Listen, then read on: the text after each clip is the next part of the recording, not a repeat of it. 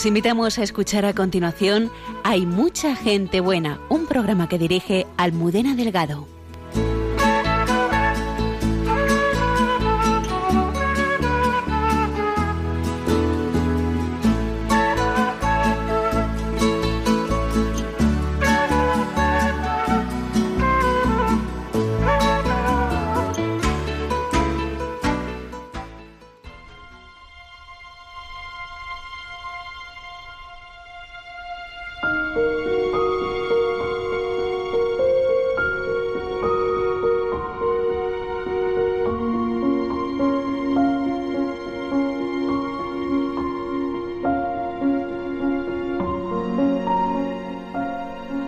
Dios me ama.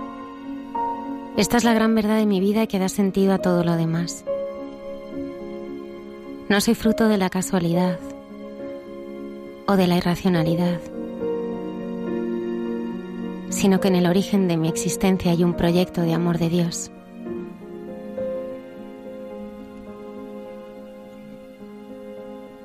Permanecer en el amor de Dios significa vivir arraigada en la fe.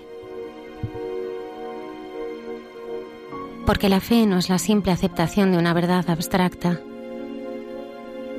sino una relación íntima con Cristo que me lleva a abrir mi corazón al misterio del amor y a vivir mi vida como una persona que se sabe inmensamente amada por Él.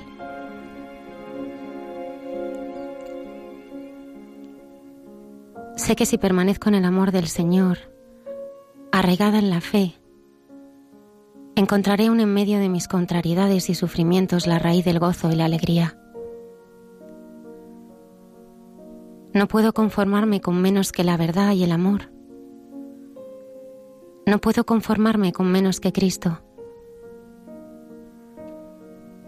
En este camino de mi vida siempre encuentro dificultades y adversidades que me paralizan.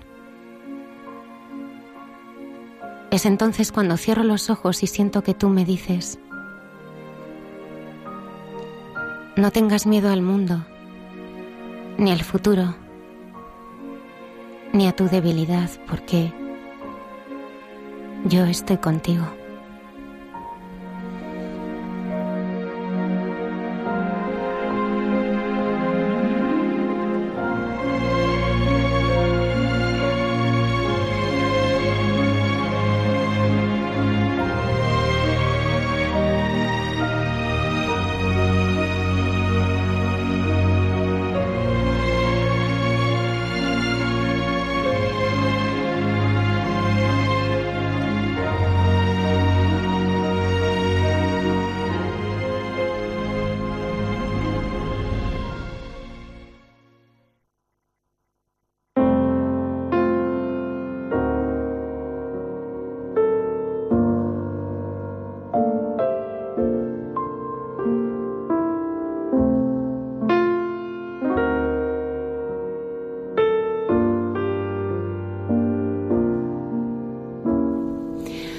12 y 4 minutos de la madrugada. Bienvenidos al programa Hay mucha gente buena. Buenas noches, Padre Isaac.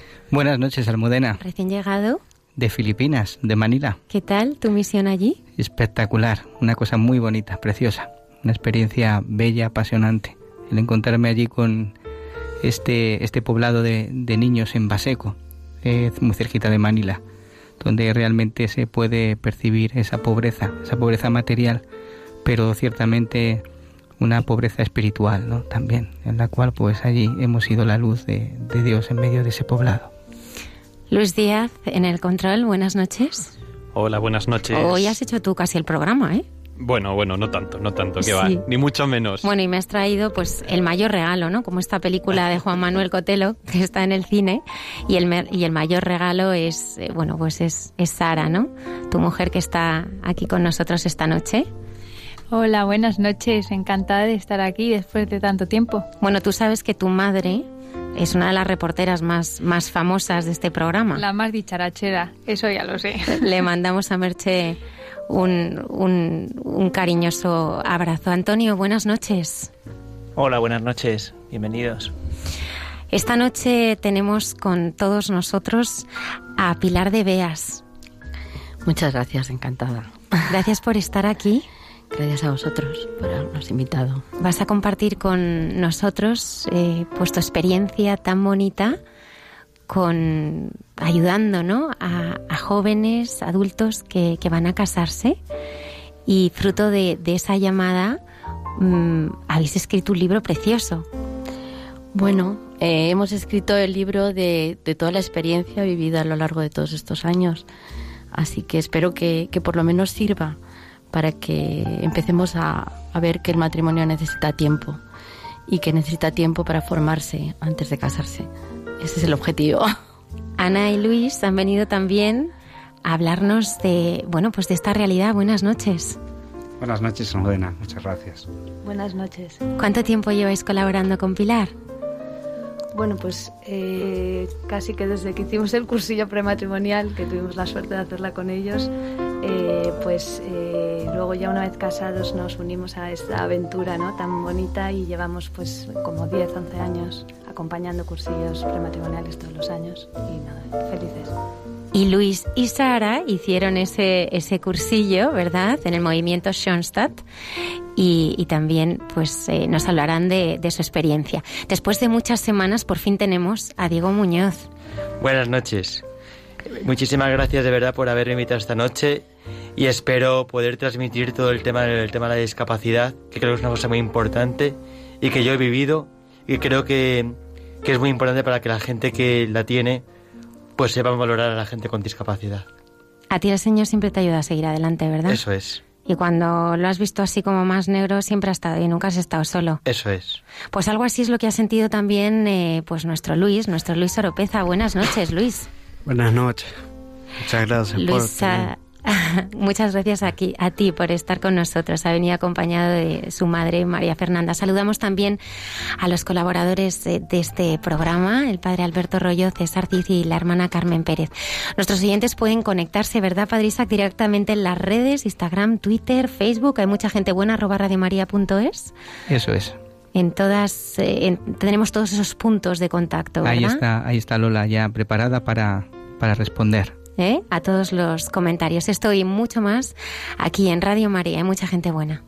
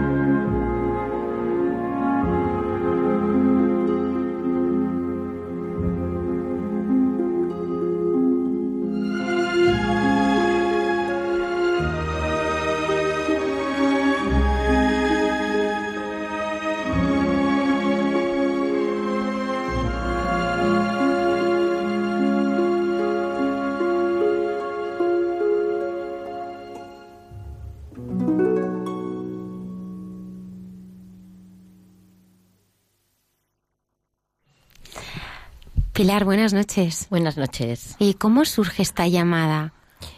Pues mira, surge hace como treinta y tantos años. Eh, bueno, pues fuimos a una reunión que estaban representada por muchos sacerdotes y demás, y entonces nos llamó mucho la atención que se daba mucha prioridad ahí al éxito de muchas parejas, muchas parejas, muchas parejas, pero realmente no había seguimiento y, en aquella reunión, pues eh, dijimos, tenemos que hacer algo. O sea, esto no puede ser así. Tenemos que, que hacer que, por lo menos, sembrar la, la, base sólida de, de, un matrimonio, ¿no? Y entonces, pues, fue cuando empezamos ahí a, a enganchar a la gente de Schoenstatt, a las parejas que conocíamos, pues eh, tenéis que hacer un curso largo, tenéis, claro, la gente nos decía, pero bueno, si se puede hacer un curso corto, ¿por qué tenemos que hacer un curso largo? Pero bueno, yo creo que lo hacían por cariño, los primeros grupos, y, entonces pues fuimos eh, realmente haciendo el temario con las necesidades que, veíamos en, en, en, las personas, ¿no? Y en las parejas. Y así pues fue surgiendo todo, todo esto hasta ahora que somos un montón en Eduvida, fundamos Eduvida, una asociación en la que tenemos varias cosas, pero una de ellas son los cursos prematrimoniales y, realmente, o sea, es un gusto ver las parejas que, que después de, un máster, como llaman ellos, porque son cuatro meses de... de cuatro meses, de preparación. Casi cinco, ¿no? Casi cinco, para, eh, para, contraer matrimonio. Para contraer matrimonio. Entonces, bueno, pues eh, los temas son temas muy, muy de la, de la vida diaria del matrimonio, ¿no? Que es lo que se trata, o sea...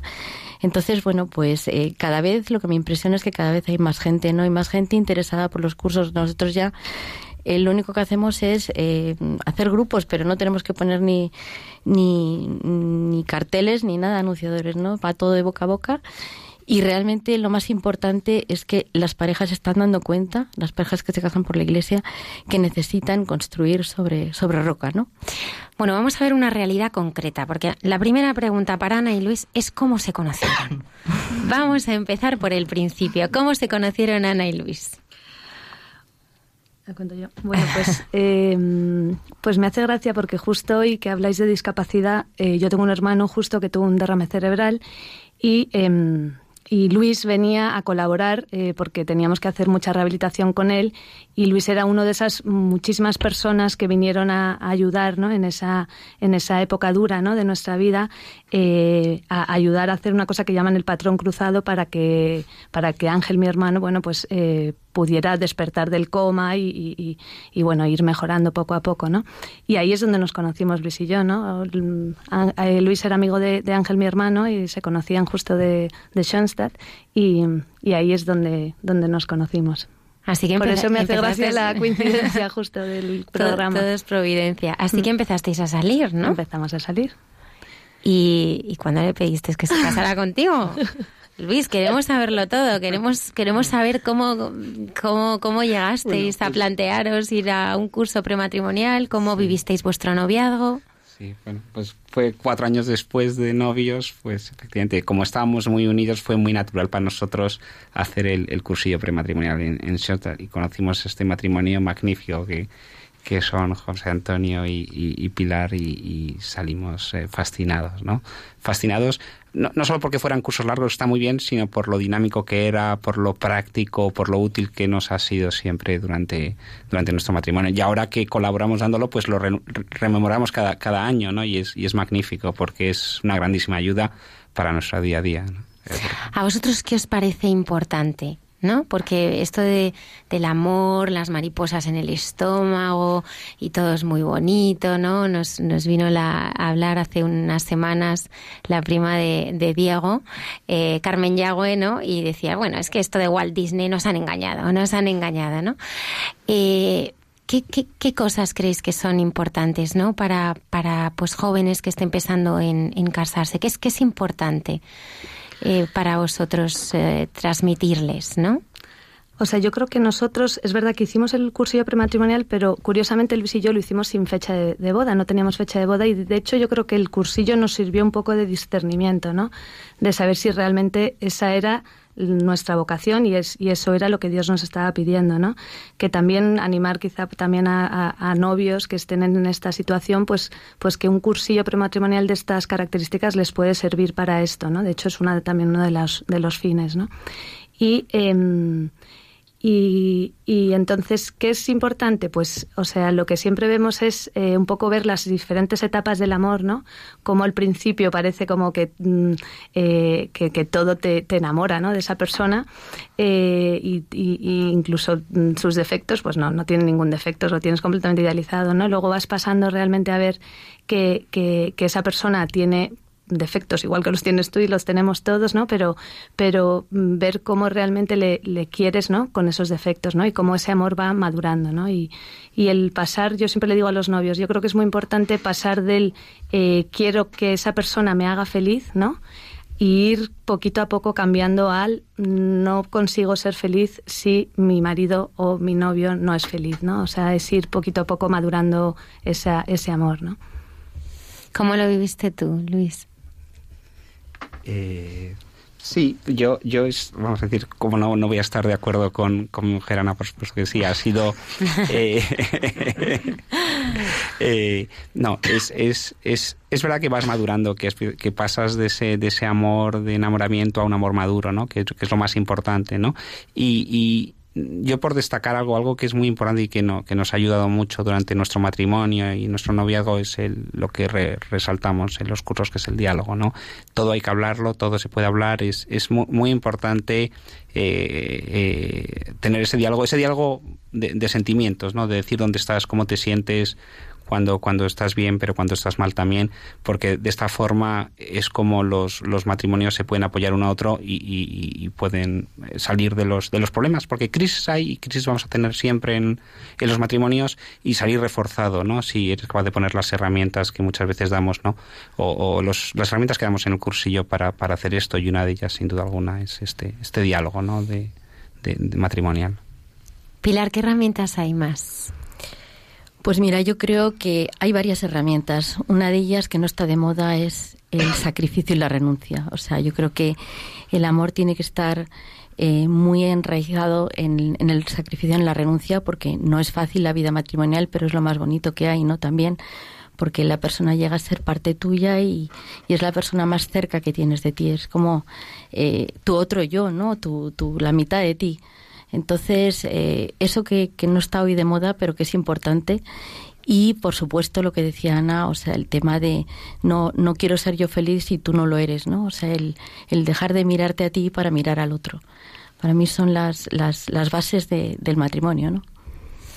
Me gustaría que nos hablaras también de, bueno, del camino que, que tú has recorrido, ¿no?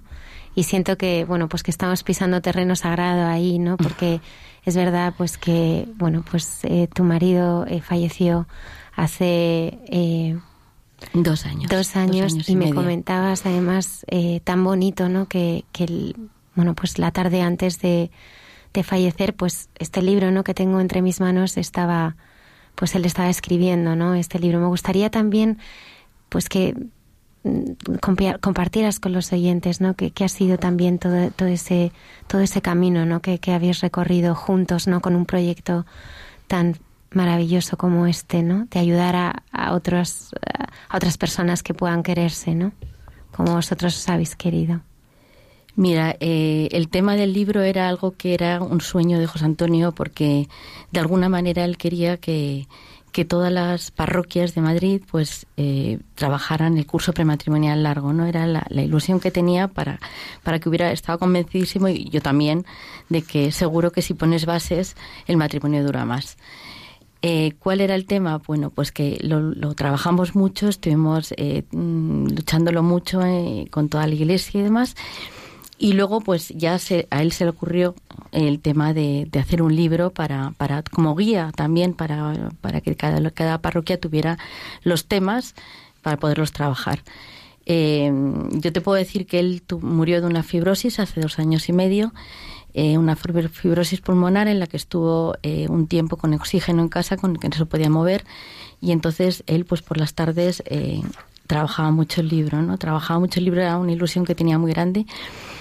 Y, y, la verdad es que, bueno, luego ya pasamos, pasó el testigo a, porque esto no es un libro, ¿no? Esto es un libro de todo el equipo de Duvida, que somos muchísimos, y ahí cada uno ha puesto su tema, porque los cursos lo de, vamos, los lleva cada un matrimonio guía en todos los grupos, pero luego también es verdad que hay un, un, matrimonio por cada tema, especialista en el tema, con lo cual somos muchos.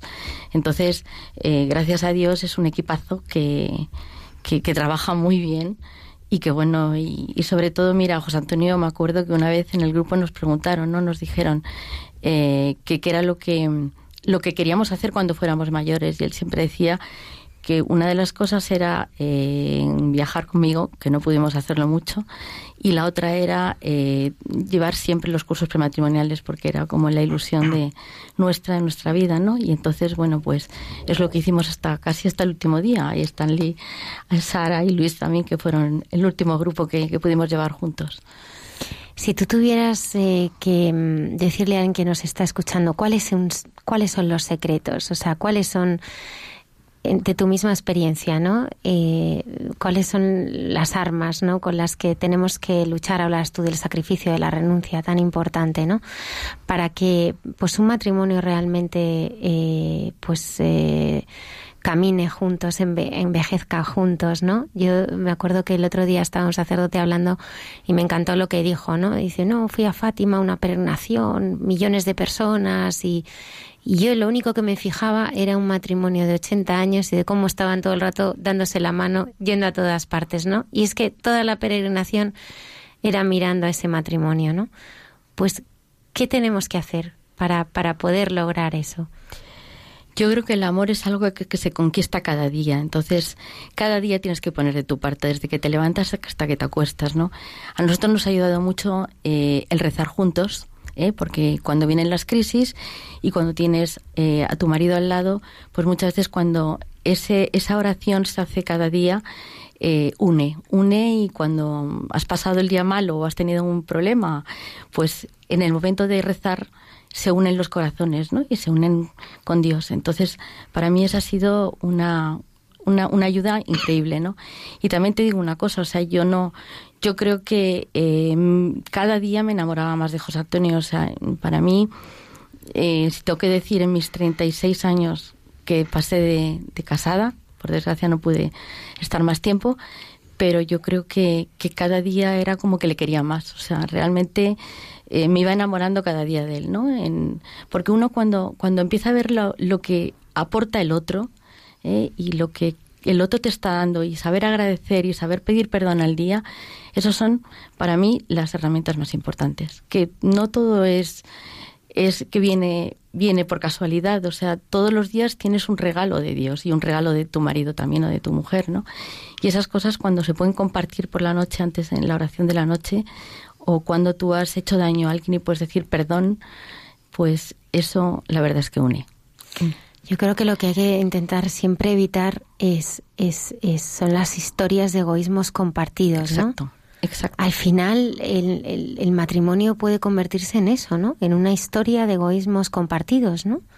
Donde no hay entrega, sino que simplemente te acomodas en unas necesidades mutuas, pero no hay una, una unión fuerte, ¿no? Yo creo que hay mucho narcisismo en los matrimonios. Entonces, claro, te casas y piensas que todo va a ser un jardín de rosas, que todo va a ir fenomenal, y cuando viene el primer problema, pues eh, ahí te ya vienes abajo. te vienes abajo. Ana, hablando de, de, vuestras armas, ¿no? También, ¿no? Me gustaría que, que, que, también, ya que lo compartís, ¿no?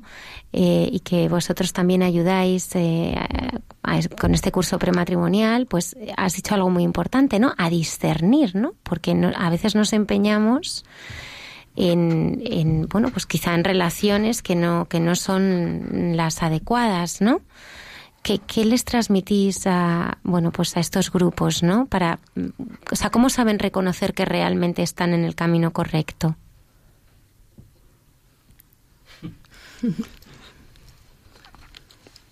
realmente es, es, complicado porque yo creo que 100% nunca lo sabes, ¿no? Pero o que al final eh, eh, eh, te tienes que fiar de, de, bueno, primero de Dios, que es quien te, te puede iluminar, ¿no? Y, y, y, a veces es un poco un salto hacia adelante, un salto vacío, pero con, la, con, la, con la certeza de que Dios está ahí, que eso irá adelante. Eh, yo creo que si esperas el tener el 100% de certeza siempre, pues a lo mejor nunca te casas, ¿no? Entonces, eh, yo creo que hay que casarte confiado en Dios y que estás tomando la decisión adecuada. Entonces, con ese convencimiento, yo creo que los matrimonios y luego con las herramientas, trabajándolo, porque como ha dicho bien Pilar, es algo que tienes que trabajar día a día, ¿no? Entonces, eh, es algo que tienes que estar ahí, que cada día tienes que conquistar a tu marido, a tu mujer, para, para que el matrimonio no se vaya a pique, que como vemos hoy en día es, es bastante común.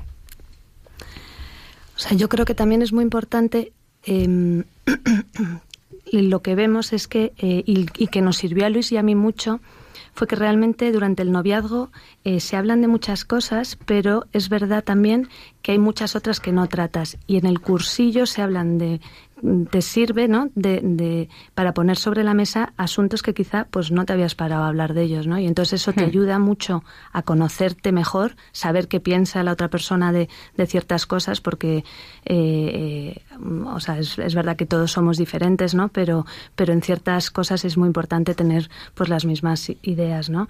Eh, y mismos valores entonces es muy bueno eh, el cursillo para conocerse bien ¿no? y, eh, y de hecho nosotros siempre decimos que que, que, en el matrimonio en el fondo se puede hablar de todo, o sea, no hay ningún tema que sea tabú y de hecho lo importante yo creo que es llegar a compartirlo todo, ¿no? Y mejor cuanto antes porque incluso cosas que quizá te molestan o tal, porque lo dirás en el momento oportuno, con el lenguaje oportuno, si empiezas a tragar, a tragar, pues quizá luego ya lo dices de una forma un poco eh, que no quieres, ¿no? Entonces, mm, o sea, yo creo que lo importante de este cursillo es enseñarles a, dialogar, ¿no? O sea, de hecho el, es la palabra que más se repite en el cursillo y todo el mundo que haya hecho el cursillo prematrimonial con nosotros lo sabe, ¿no? Y eso se lo llevan así muy como muy metido, ¿no? Eh, es el diálogo y, y, eso, el aprender, o sea, el conocerse, ¿no? El conocerse mejor. La fidelidad, Pilar. Pues mira, la fidelidad en el fondo es mantener el, la lozanía del primer amor y eso es lo que se trata. Hoy día la fidelidad está eh, nada más que se ve con respecto a, a, a engañar al otro, ¿no? Entonces, para nosotros la fidelidad, y es el tema de la fidelidad que tratamos, es precisamente ese, el, el mantener el lozano, el, el amor de, de, de, novios, que parece como que cuando eres novio todo es maravilloso, el otro es fenomenal, pero eso es lo que hay que mantener a lo largo de los años, que siempre es fenomenal. ¿Cómo conciliar ahora, no? Siempre tan complicado, ¿no? El trabajo, la familia, yo a veces, eh, bueno, pues en el trabajo, ¿no? Eh, pues estas mamás que dejan a sus bebés a las 8 de la mañana en la guardería y, y luego recogerlas me mira Sara como diciendo, ahora te voy a preguntar a ti. no, Sara, ¿cómo, ¿cómo vives tú eso? ¿Cómo vives, no? Ahora, pues, eh, con, con María, ahora embarazada del segundo niño, ¿cómo te organizas? Porque, madre mía, tú eres una super doctora, eh, supongo que se te partirá el corazón muchas mañanas, ¿no? También dejando a tu peque ahí. ¿Cómo concilias? ¿Cómo se puede conciliar, si se puede? Pues porque Dios lo arregla todo. Porque nosotros realmente somos un matrimonio joven que estamos en Madrid, pero somos los dos asturianos. No tenemos abuela ni tíos que vayan y cojan a tus niños. Pero Dios se las apaña mm, de la manera que mejor sabe para que nosotros podamos dejar tranquilamente a la niña en la guardia y que sabemos que está feliz, irnos a trabajar, nos ha dado unos trabajos compatibles con poder cuidar a niños. Y, y pues sabiendo también que tus hijos pues son un regalo de Dios y tú los tienes para cuidarlos, pero que eh, al final van a acabar teniendo su vida y no puedes pretender que sea una posesión tuya, sino que tú los cuidas, pero también tienes que dejarte ayudar por otras personas para, pues eso, pues para poder seguir llevando tu día a día, tu trabajo, todas las cosas que tienes que hacer. Así que Dios es el que lo hace. ¿En qué os ayudó más, Sara, eh, cuando hicisteis este curso, no? ¿Qué cosas eh, pues os ayudaron a formaros, a bueno, pues a, a vivir el matrimonio eh, mejor? Pues mira, mm, yo he estado en la iglesia toda la vida y he ido a un montón de cosas de la iglesia, un montón de cursos, un montón de catequesis, pero si hay una cosa de la que he seguido hablando un millón de veces después de hacerlo es este cursillo de novios. O sea, Pilar decía que eran cuatro o cinco meses, o sea, para, para nosotros se hizo súper corto. Era como que queríamos más y más porque realmente mmm, es, es acompañar, ¿no? Acompañar el noviazgo en el discernimiento hacia el matrimonio la verdad es que nos ayuda es que cada tema que se daba no eran temas eh, elevados de estratosfera, eran temas súper concretos y, y, del día a día, pues del diálogo, del trabajo, de las familias, un montón de parejas de amigos que tenemos y algunos, pues gracias a Dios ya que se van a casar dentro de poco, le hablamos muchísimo de estos cursillos y de hecho cuando se, supimos que salía el libro, vamos, te lo estoy viendo en las manos y tengo unas ganas de cogerlo y mira que yo no leo nada, ¿eh? Pero de verdad, eh, es, es, una manera de, de, abordar la preparación al matrimonio de verdad. O sea, no de firmar un papel mm, para que te dejen casarte por la iglesia, sino de verdaderamente, que era lo que Luis y yo buscábamos, un curso en el que te ayude a crecer como pareja y prepararte para el matrimonio, pues eso, pues para darte armas, eh, porque nosotros de momento llevamos dos años y medio casados, que no es mucho tiempo, pero un montón de veces recordamos, pues, pues mm, truquillos que nos daban en el curso, ¿no? Para nosotros ha sido un regalazo, además estar con José Antonio y con Pilar, otro regalazo más grande y, y súper agradecidos de este cursillo, vamos. Yo estoy encantada. ¿Qué trucos, Pilar? A ver, algunos trucos para que eh, podamos eh, animar ¿no? a, nuestros oyentes también, ¿no? A que, a que se formen, a que disciernan, a, a que, bueno, si se van a casar, pues que, que realmente pues, pues sea lo que Dios quiere, ¿no? Porque la vocación realmente es algo del Señor. Y me gustaría también que nos hablaras de, de, la fe, ¿no? Porque claro, yo siempre he pensado que el matrimonio, pues como decía Sara, ¿no? Eh, son tres, ¿no? Es el Señor. Y, qué papel juega la, pues, pues la relación de intimidad con el Señor, ¿no? La oración, el estar con Él. ¿Eso tiene importancia? Hombre, para mí, para mí es vital, o sea, es que realmente yo creo que es verdad que, te casas, te casas eh, el día de tu boda, estás diciéndole al Señor que, que forme parte de tu matrimonio, ¿no? Y entonces Él está en medio, entonces si tú lo ves bajo ese punto de vista y lo vives bajo ese punto de vista en la oración, o sea, es que el matrimonio sale bien, o sea, no sé cómo explicarte, ¿sabes? O sea, tienes todas las garantías. Y trucos, pues hay, bueno, trucos no sé, ha decía muchos trucos. Yo la verdad es que me parece que, claro, hay muchas dinámicas detrás de cada tema, hay muchas dinámicas, ¿no? Y entonces eso es lo bonito que, que son temas aterrizados porque hay dinámica detrás. Y hay trabajo de pareja, luego hay propósitos que se sacan en el, en el grupo, que lo sacan los mismos novios, y durante los días que no hay reuniones, pues se trabajan se trabajan esos propósitos, se habla mucho, se dialoga, porque hablar habla, hablan todos, pero hablamos de pues de, del tiempo de los hijos, sobre todo de los hijos, ¿no? Pero el, el diálogo es el que, el que abarca mucho más, el que habla de corazón, ¿no? El que habla de sentimientos. Y eso es lo que, lo que hoy día cuesta más en las parejas, el hablar de sentimientos, porque eso que lo haces a lo mejor en el noviazgo, en el matrimonio, cuando vienes ya cansado del trabajo, eh, con un montón de preocupaciones, pues lo que haces es ponerte a ver la televisión o, y entonces falta ese tiempo, ¿no? Ese tiempo de, de poder hablar, dialogar y, y, expresar. Eh, Pilar o, o, también Ana Luis, eh, yo, estoy en los tribunales eclesiásticos y una de las cosas que más hace que, que los matrimonios fracasen es el tema del perdón. ¿Mm? hoy día pues como que cuesta mucho saber perdonar, ¿no? Decimos, eh, perdonamos pero no, no olvidamos, ¿no? Muchas veces se dice, ¿no?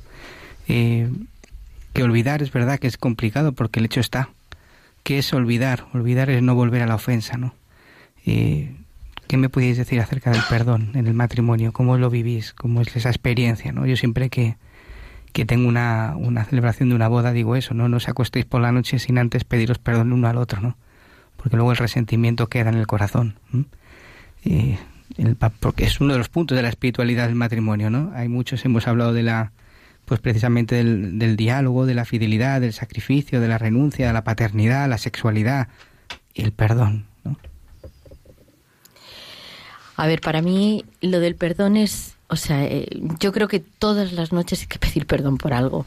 Igual como le pedimos al Señor, yo desde luego lo tenía muy claro. O sea, desde que empezamos José Antonio a salir, que estuvimos ocho, ocho años de novios, empezamos muy jóvenes, eh, siempre nos propusimos que nunca nos separaríamos sin haber, sin haber hecho las paces, ¿no? Porque siempre veíamos que, que, que, todo, o sea, todo lo que se vaya dejando ahí es como el agua que se va, va llenando un vaso y al final se desborda. Entonces ya llega un momento en que no hay quien lo arregle, ¿no? Entonces, acostarte por las noches sin haber arreglado las cosas, como decía el padre, me parece fundamental, pero fundamental.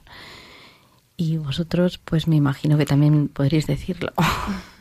Sí, bueno, eh, comentábamos antes que de las crisis se sale reforzado, ¿no? Entonces, al final, que los matrimonios tengan problemas es normal. Es decir, nuestro matrimonio no es ideal. Nosotros discutimos, tenemos problemas, pero procuramos eso, hablarlo siempre y que esa crisis o esa discusión o esa ese inconveniente que hemos tenido salgamos salgamos reforzados no eh, y por supuesto el perdón es parte eh, del día a día del matrimonio pero sobre todo el, entender dónde está qué, le ha dolido porque muchas veces eh, eh, no, no, pides perdón porque no sabes que a la otra persona le, ha dolido algo. Entonces es importante primero eh, para, para poder pedir perdón es saber que has hecho algo, que muchas veces algo que ha podido molestar. Entonces venimos otra vez a eso, hay que, hay que hablar cada día, cada noche, saber pedir perdón por supuesto y saber perdonar y, salir reforzado. Yo creo que que los matrimonios no idílicos, no, no existen matrimonios que siempre estén bien, los matrimonios tienen crisis, tienen discusiones, pero si sabemos perdonar y sabemos tener ese diálogo, sabrás, van a salir eh, eh, muy reforzados siempre. Bueno, yo quería preguntaros, em, en estos momentos, ¿no? Que todo el mundo, cursillos prematrimoniales, ¿no? Parece un poco, en cuatro meses y medio o cinco, hablar de eso, cuando hace poco me decían, ¿dónde hay un cursillo prematrimonial el más corto? Me lo preguntaban en la empresa. Eh, ¿sabes si hay unos a distancia? O sea, ya fue como, y a distancia, o sea, ya, y si, con cuatro preguntas tipo test, yo creo. Em, mi pregunta es ahora, lo que le habéis hecho ya a ti, Pilar, ¿qué se diferencia de hacer un curso, no ya en la distancia, que se, dan todas las diferencias del mundo? Sobre todo, por ejemplo, que yo hice, creo que fue un mes. De ese mes a uno de cuatro meses y medio o cinco meses. Pues mira, yo creo que es el, el, tocar todos los temas de la vida diaria, todos los temas de que, que, vas a tener a lo largo del matrimonio y que van a crear esas crisis que dice. Que además yo siempre le digo a los novios el primer día, es que fenomenal que tengáis crisis, es que fantástico que haya crisis, porque de las crisis uno sale renovado.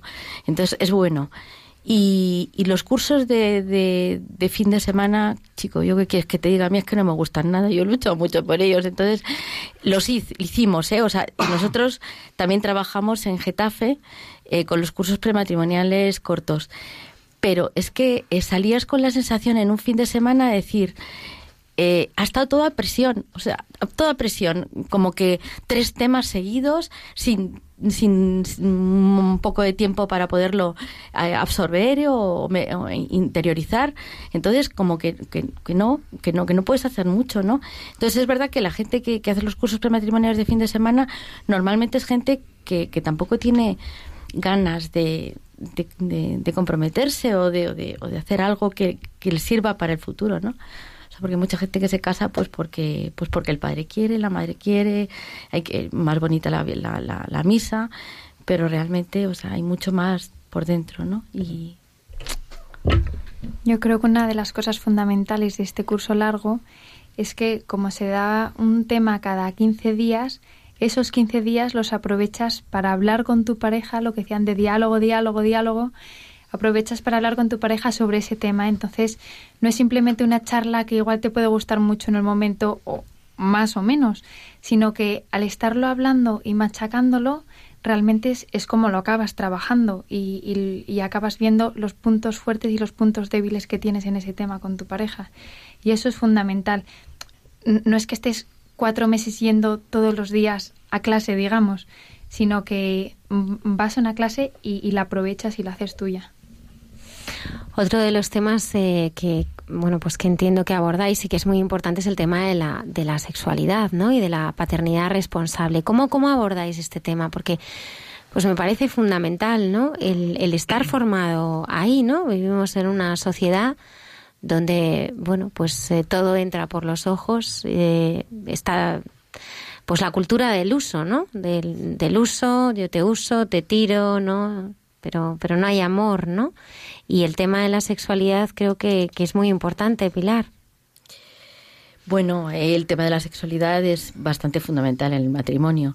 Eh, ¿cómo, lo, ¿Cómo lo llevamos? Pues eh, un hijo eh, no es un derecho, es un don de Dios. Entonces, bajo ese punto de vista, uno tiene que tener muy claro que cuántos, cuántos hijos también puede tener, ¿no? Y esa es la paternidad responsable en el fondo. Entonces hacemos mucho hincapié en todos los métodos naturales porque de alguna manera Dios también ha hecho los cuerpos perfectos para que para poder tener los hijos, ¿no? Y entonces, pues, es verdad que se hace mal, mal uso muchas veces de ello, ¿no? Y, y lo que sí que pues eh, intentamos es eh, que también las parejas tengan luego su, su, su curso de métodos naturales y, bueno pues eh, por ahí por ahí intentamos ayudar todo lo que podemos. O sea que no se trata de tener 20 hijos el que quiera tener dos porque cada uno tiene que ver las posibilidades que tiene y sobre todo yo creo que tiene que ser algo muy maduro y muy también muy muy hablado entre la entre la pareja no muy hablado y muy consensuado y que también pues que sea eh, no sea algo egoísta sino que también sea algo pues que, que, también Dios tiene algo que ver en todo esto Ana eh, o sea, yo creo que el tema de la sexualidad se trata muy bien en el curso. De hecho, hay dos temas. O sea, si os fijáis en el libro, hay dos días que se dedican a, a este tema, ¿no? Y, y en el primer día, pues se ve, eh, se ve la sexualidad como algo bueno, querido por Dios, ¿no? Porque muchas veces es verdad que antiguamente se veía como algo, mm, cuanto menos, o algo como un poco pecaminoso, tal, o algo como malo, ¿no? Entonces, eh, decirles a los novios que, que, realmente la sexualidad es algo bueno, es algo eh, que Dios ha querido eh, y, que, y que el tema de la sexualidad, o sea, también como que el problema de la sexualidad no se acaba cuando te casas, sino que realmente eh, también tiene que tener un orden, ¿no? Y eh, para ese orden, pues es verdad que, ofrecemos este cursillo en paralelo, el, el cursillo también de, de, de planificación natural. Eh, y de hecho recomendamos ¿no? que, que se haga antes de casarse, porque muchas veces luego si no lo vas dejando y luego ya es más difícil hacerlo. ¿no? Eh, hablamos mucho también de los tiempos, ¿no? de la diferencia de los tiempos hombre y mujer, ¿no? que es muy importante pues también que haya ese diálogo ¿no? entre la pareja en este tema también, porque es verdad que es un tema fundamental. ¿no? Y, y, la verdad es que a los novios les gustan mucho estos temas también y, y, yo creo que se tratan de forma muy, muy positiva. ¿no? Ana, con lo complicada que está la vida y con lo liados que estamos todos, eh, ¿por qué habéis decidido mm, dedicaros a, ayudar ¿no? en, en, este tema? ¿Por qué, ¿Por qué esta llamada? ¿Por qué, ¿Por qué lo habéis sentido así?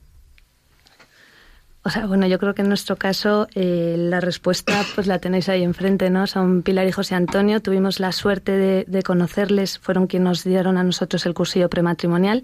O sea, a nosotros y a muchos de los monitores que están ahora eh, en el cursillo, ¿no? O sea, yo creo que lo que oí el otro día en una homilía y es verdad, o sea, yo creo que más que maestros, ¿no? Dentro de los matrimonios no hace falta tantos maestros, sino muchos testigos, ¿no?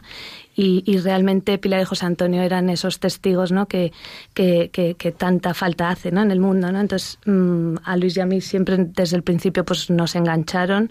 Eh, era un matrimonio, mmm, pues eso, muy, muy, muy alegre, muy actual. Eh, hacían muchísimas cosas, súper apostólicos. Y, y, y, desde que hicimos el cursillo prematrimonial con ellos, pues ya no nos separamos de ellos. Y entonces, pues ya luego nos pidieron eh, colaborar y, y es que es un apostolado precioso. Realmente nosotros nos llevamos muchísimo más que los novios, ¿no? Nos ayuda muchísimo a, nuestro matrimonio. O sea, yo creo que no hay nada mejor que hacer un cursillo prematrimonial todos los años, porque al final pues vuelves a caer siempre en las mismas cosas, pues nos sirve mucho, ¿no? Nos sirve mucho a, a recordar nuestro noviazgo, como decía Pilar, ¿no? A mantener, pues, lozano, o sea, el fresco, o mantener ese amor, eh, del, o sea, ese primer amor, ¿no? Ese amor del noviazgo, pues nos ayuda mucho a recordarlo y, y y nos encanta y, y, siempre sacamos más, ¿no? Y luego cada curso es que es nuevo, ¿no? Siempre conoces gente nueva, viene gente fantástica, gente súper agradecida y, y, nada, felices, la verdad, colaborando. Pilar, ¿tú qué le dirías a alguien que nos esté escuchando ahora y diga, bueno, es que yo quiero mucho a mi marido, pero no estoy enamorado? O quiero mucho a mi mujer, pero es que no estoy enamorado. Esto a veces que oímos tanto, que, que el amor, que ya pues que el amor se pasa, que ya no quiero, que, que bueno, que es todo rutinario, que, que estoy cansado. Pues mira, cuando me vienen los matrimonios así, que me vienen muchos, o sea, lo primero que hago es que se vayan de viaje. que se vayan de viaje los dos, ¿eh? Algún sitio, pues donde puedan estar solos, donde puedan sacar todo lo que llevan dentro y donde puedan dialogar. Dialogar y dialogar y, y, puedan encontrarse, porque a lo mejor realmente, o sea, yo siempre pienso que, que el matrimonio eh, tiene solución, tiene solución siempre y cuando los dos pongan de su parte. Entonces, eh, en los casos que no haya solución ya es una cuestión ya que, que, no puedes hacer nada, evidentemente. Pero muchas parejas que vienen y que todavía están empezando crisis y demás, lo mejor para las crisis es dejar niños, dejar todo y marcharse solos a hablar y algún sitio donde puedan. Y, y conozco muchísimas parejas que han vuelto otra vez a enamorarse así, ¿no? a volver a encontrarse, a empezar a encontrar otra vez de dónde, dónde empezó a partir el problema y vamos a desde ahí vamos a, a construir. Y algo fundamental es, es, este diálogo del que hablamos, pero, pero un diálogo de corazón, o sea, una convivencia claro. espiritual. Porque es verdad que a veces estamos rodeados de gente o en el mismo matrimonio puede, pero puede surgir ese aislamiento, ¿no? Donde tú no compartes realmente lo que eres, tú haces cosas, compartes esas necesidades, esas costumbres, pero no hay ese ese diálogo de corazón, un diálogo en verdad, ¿no? Un diálogo lógicamente para, para construir. Y a veces por qué no se saca tiempo para ese diálogo por pudor por falta de, de tiempo eh, eh, es que el, el, diálogo al final no es sencillo. Esto no. es como como digo yo hago la, la, analogía como ir al gimnasio no tú tienes que ir al gimnasio todos los días para cuando haya que levantar el peso grande estés, estés preparado el diálogo hay que forzarlo un poco es decir eh, en nuestro caso nosotros llegamos hasta agendarlo no eh, es decir oye tenemos claro. que quedar este día para dialogar igual que tienes una reunión en tu trabajo tienes un día para tener diálogo porque eh, eh, si no tienes un diálogo funcional, hablas de los niños, del trabajo, pero no hablas de ese, de cómo estás, de qué te hace sufrir o qué te hace feliz, ¿no? Entonces es importante esforzarse y, si me cuesta y tengo que quedar, pero me lo agendo y quedamos para, para hablar. Y es, y es importante porque si no van pasando los tiempos y al final vas divergiendo, ¿no? Y, y, y, ocurre eso que, que, no, que no llegas a no conocer, ¿no? Porque ya has dejado de tener cosas en común. Nosotros, antes preguntáis sobre los trucos y es verdad que nosotros tenemos como una máxima en nuestro matrimonio que la, la, intentamos cumplir siempre, ¿no? Que son, ahora que están tan de moda los modelos, ¿no? El modelo de las cuatro R's, ¿no? Que es, el primero es que todos los días rezar juntos, ¿no? Es la primera R, ¿no? Rezar todos los días juntos. La segunda R es de recreo, una vez a la semana hacer algo juntos divertido, ¿no? Que puede ser desde ir al cine, ir a pasear o, bueno, pues lo que puedas, ¿no? Pero una vez a la semana un, una R de recreo juntos, ¿no? Ellos, o sea, los dos solos. Una tercera R eh, es de... Están tomando nota, ¿eh? Tengo aquí a todo el estudio tomando nota, por favor, ah, despacio. La tercera R es de reflexión, ¿no? Eh, que es justo esta de la que tú nos hablabas, que es una vez al mes, Luis y yo, como dice él, la, la agendamos, ¿no? Y decimos, este día quedamos tú y yo y hablamos, y además no podemos hablar de otras cosas porque si no te pones a hablar del trabajo uh -huh. y del jefe y tal, no. Pues ese día es hablar de cómo estamos, ¿no? De dónde estamos. De hecho, ya tenemos pensado de qué, o sea, pues cómo estoy yo en, en, pues sí, también incluso en el trabajo, pero cómo estoy yo con Dios, qué es lo que creo que Dios nos pide, eh, o sea, una, una reflexión como más profunda, ¿no? y la cuarta R es eh, un retiro al año, ¿no? Eh, y de hecho, pues eso es la ventaja que tenemos en Schoenstatt, que tenemos retiro desde matrimonios, ¿no? Que, que intentamos, pues eso, eh, una vez o dos veces, o sea, en Adviento o en, en, o en Cuaresma, hacer un retiro juntos, ¿no? Y también nos sirve. Oye, qué bien, qué bien. Oye, al ser Schoenstatt, eh, pues un movimiento ¿no? y un carisma tan, tan mariano, ¿no? Eh, me tenéis que hablar de, de, la Virgen Pilar. Pues hija, ¿qué te puedo decir de la Virgen? Pues que es lo más, lo más, lo más de todo. O sea, la Virgen es, es madre, es reina, es educadora. En Schoenstatt decimos que, que María también es educadora. Y, y, la, y la realidad, pues mira, eh, a mí es la que es la que me apoyo todos los días. ¿Sabes? Yo tengo en casa, bueno, tenemos muchos en Schoenstatt, nuestro santuario hogar, que es un, un sitio dedicado a, la Virgen y que está bendecido. Y ahí hacemos nuestras oraciones diarias con los niños. Nosotros también lo hemos hecho matrimonialmente. Y la verdad es que, pues cuando han venido momentos malos, cuando han venido momentos buenos, todos los momentos ha sido como que ella está en casa con nosotros. Entonces, pues es una bendición, realmente es una bendición tener a la Virgen contigo todo el día, ¿no? Y yo te puedo decir que con todo este tiempo de sufrimiento, yo estoy convencida que si no llega a ser por, por ella y por el Señor, o sea, no sé, no sé lo que habría hecho en mi vida. ¿Sabes? Te ha ayudado mucho. Muchísimo, muchísimo. Es que ella es muchísimo. madre. O sea, cuando llega la noche y, y tú te, enciendes tu vela y con las luces apagadas, pero estás ahí con ella y le estás contando el día, le estás preguntando, estás compartiendo, pues de alguna manera es que te encuentras tan, tan apoyada y tan querida que, que realmente la Virgen es madre, o sea, es madre, madre, una madre ejemplar. ¿Vosotros? Bueno, pues para nosotros es verdad que mm, eh, es súper importante también el santuario hogar, ¿no? que es una cosa que tenemos en Schoenstatt. o sea, lo, lo, más importante en Schoenstatt es la alianza de amor con la Virgen, ¿no? que es lo característico, ¿no? lo central de Schoenstatt. Hacemos una alianza eh, de amor con ella y, y, el santuario. ¿no? El santuario, que no sé si sabéis que son todos todos los santuarios iguales al original, ¿no? que está en Alemania, en Schoenstatt. y, eh, y este santuario tiene tres gracias, ¿no? Eh, que es la gracia del, del, cobijamiento, la gracia de la transformación y la gracia del envío, ¿no? Y todo el mundo, cuando vamos al santuario, mm, sentimos esas gracias, ¿no? O sea, primero te sientes cobijado, luego te sientes transformado por la Virgen y después la Virgen te, te manda, ¿no? Eh, el envío apostólico, ¿no?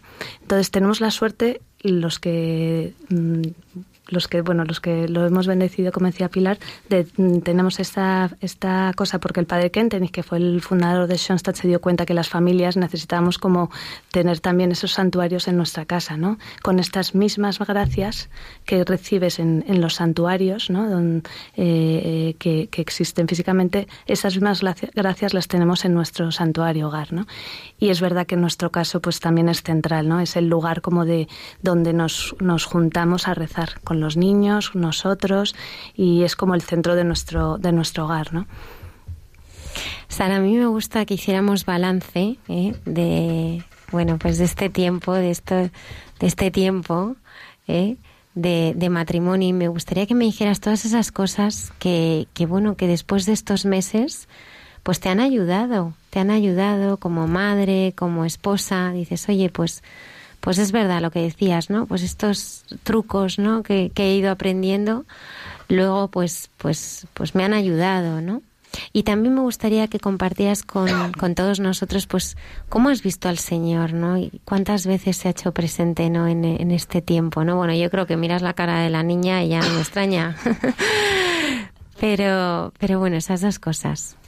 Pues mira, eh, de las cosas que nos han ayudado de este cursillo en el matrimonio y, que nos siguen ayudando porque, eh, porque son fundamentales, em, yo creo que, que, nos ayudan a sentar las bases de nuestro matrimonio. Yo he pensado muchas veces que realmente estamos en pañales porque dos años y medio... Eh, algunos iguales parecen mucho porque a los seis meses ya mm, se han separado, pero realmente eh, para la idea de matrimonio que tenemos nosotros, que es para toda la vida, es empezar a formar una familia. Y me parece muy importante em, eh, construirla bien desde un principio. Por ejemplo, lo que decían de rezar todos los días por la noche o de encontrar un momento para el diálogo. Yo veo que es tan fácil eh, al final dejarte. Yo mira que lo hablo todo, ¿eh? porque no me puedo callar.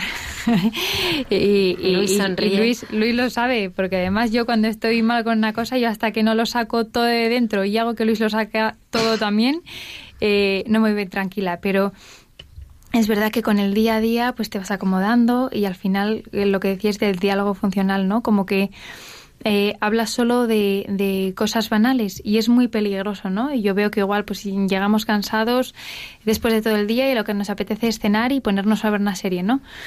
Eh, y cuando llevas un tiempo haciendo esto dices, jolín, es que estoy quitando un diálogo, por ejemplo, de compartir mientras cenamos o mientras, eh, o mientras comemos. Y entonces me salta una alarma de yo no quiero construir así mi matrimonio porque me vienen a la cabeza pues eh, imágenes de, matrimonios que conozco que están muy heridos, por ejemplo, en el diálogo, ¿no? Entonces, como yo esto no lo quiero. Y entonces reevalúas y Dios te ayuda poco a poco, ¿no? No es, que de repente cambies y todo sea maravilloso y, lo habléis, lo hablemos todo y abramos nuestro corazón, pero yo creo que se nos vienen eh, a la cabeza pues esto del diálogo, de cuidarnos, el tema de la fidelidad. Además, bueno, en el cursillo eh, pues hacían que un, una pareja, pues cada día como que se leyera previamente el, el tema y como que hiciera un pequeño resumen, ¿no?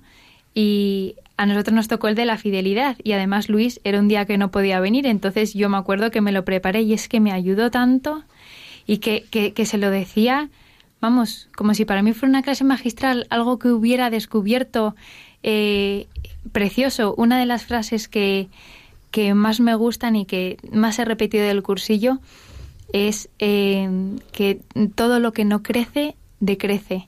Y para mí eso fue súper importante porque como que a veces pensamos que el amor se va construyendo poco a poco y es como has conseguido un nivel más en el amor y ahora has conseguido otro y te has casado y ahora has conseguido otro y eres padre.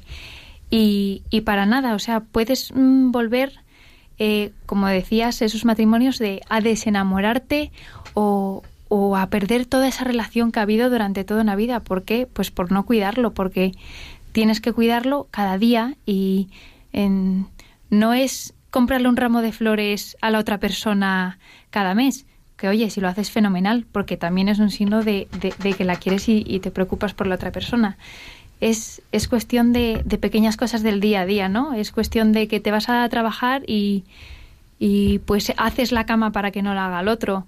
O, o, le das de comer mm, o le das la merienda a la niña para que tu mujer pueda descansar o mm, un montón de detalles, ¿no? Y que hay que cuidarlos poco a poco, porque aunque parece tonterías, pues es, es lo que va construyendo el matrimonio.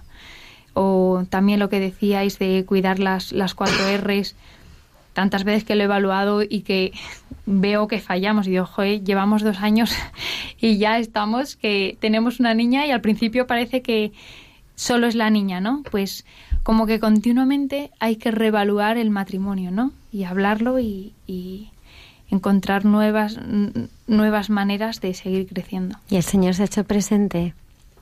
Y se sigue haciendo presente. Si es que yo creo que es que somos unos mimados. Yo, de verdad, yo no sé, algún día Dios, mm, pues igual nos manda una cruz, pero yo, para mí, no creo que, mm, que mi matrimonio sea algo idílico o sea, porque no es eso. No veo que estoy perdidamente enamorada de Luis y es que estoy ciega. No. Eh, yo veo que, que Dios nos cuida y nos cuida en nuestras debilidades y nuestras miserias y en lo egoísta que soy y en los gritos que pego y en lo que me desespero eh, y en nuestras imperfecciones y, y, después también en los gestos bonitos que podemos hacer con el otro. Veo que nos cuida pues eh, siendo padres, veo que nos regala una hija maravillosa, que no es perfecta, pero es que es maravillosa. Veo que, que pues ahora eh, vamos a tener otro niño y que estoy súper contenta. Y hay gente que me pregunta, dice, bueno, tú qué, eh, yo estoy haciendo la residencia de medicina de familia. Y ayer todavía me preguntaba una compañera, y dice, ¿cómo lo haces? Yo no sé, es que es muy fácil. Y, y, es que es fácil porque Dios lo hace fácil, ¿no? Porque yo creo que, Dios nos regala, nos regala pues eh, mm, poder estar bien en el matrimonio, nos regala eh, poder tener a la niña cuidada en la guardería, nos regala unos trabajos compatibles para poder cuidar una niña, nos regala que yo pueda hacer guardias y que Luis se puede quedar con ella. Nos regala tantas cosas, nos regala eh, pues un grupo de matrimonios de Schoenstatt, eh, un grupo de jóvenes en una parroquia de Parla que se vienen todos los viernes a rezar con nosotros a casa. Hacemos una adoración al Santísimo todos los viernes en nuestra casa. Es que mayor regalo que ese, yo, yo veo que Dios es que nos tiene mimadísimos. Veo a Dios pues en todo. Sin palabras. Pilar de Beas, muchísimas gracias. Caminando hacia el matrimonio eh, por Vida. Eh, quiero pues también mandarle un abrazo muy grande a, a José Antonio. Muchas gracias. Quiero mandarle desde aquí, que sé que nos está escuchando también. Seguro. Claro que sí. Muchas gracias, Ana y Luis. Ánimo, adelante. ¿eh? Muchas gracias a, vosotros por, por vuestro, vuestro compromiso y, y vuestra ayuda a tanta gente. Gracias, Sara. Y Luis, ¿me tienes que decir algo para cerrar esta entrevista, por favor? ¿Y, qué digo yo ahora? bueno, después de lo que ha dicho Sara. Claro, es que ya, ya. No, estaba pensando cuando cuando Pilar decía que, que, al principio igual los primeros novios fueron un poco por compromiso, ¿no? Por, por amistad. pues eh, Sara y yo fuimos buscando eh, unos cursillos prematrimoniales que no durasen un fin de semana, ¿no? O sea, eh, fuimos buscándolos y, y, los encontramos ahí. Y, y, nuestra experiencia ahora es que, que, vemos que no somos los únicos, que hay muchos novios eh, buscando a alguien que, que les ayude a, a, preparar esto bien y, y de una forma de una forma seria. Y, y, bueno, pues eso, que espero que, que, que el modelo crezca, que, que esa intuición que tuvieron Pilar y José Antonio pues fue profética totalmente y, y, nada, pues a nosotros nos, nos, ha ayudado, ¿no? Es lo que podemos decir, que a nosotros nos ha ayudado mucho. Y a muchísima gente. Muchas gracias, Pilar. Gracias, gracias por estar aquí. Ha sido una delicia. Una y un minuto de la madrugada. Continuamos aquí en el programa de Mucha Gente Buena.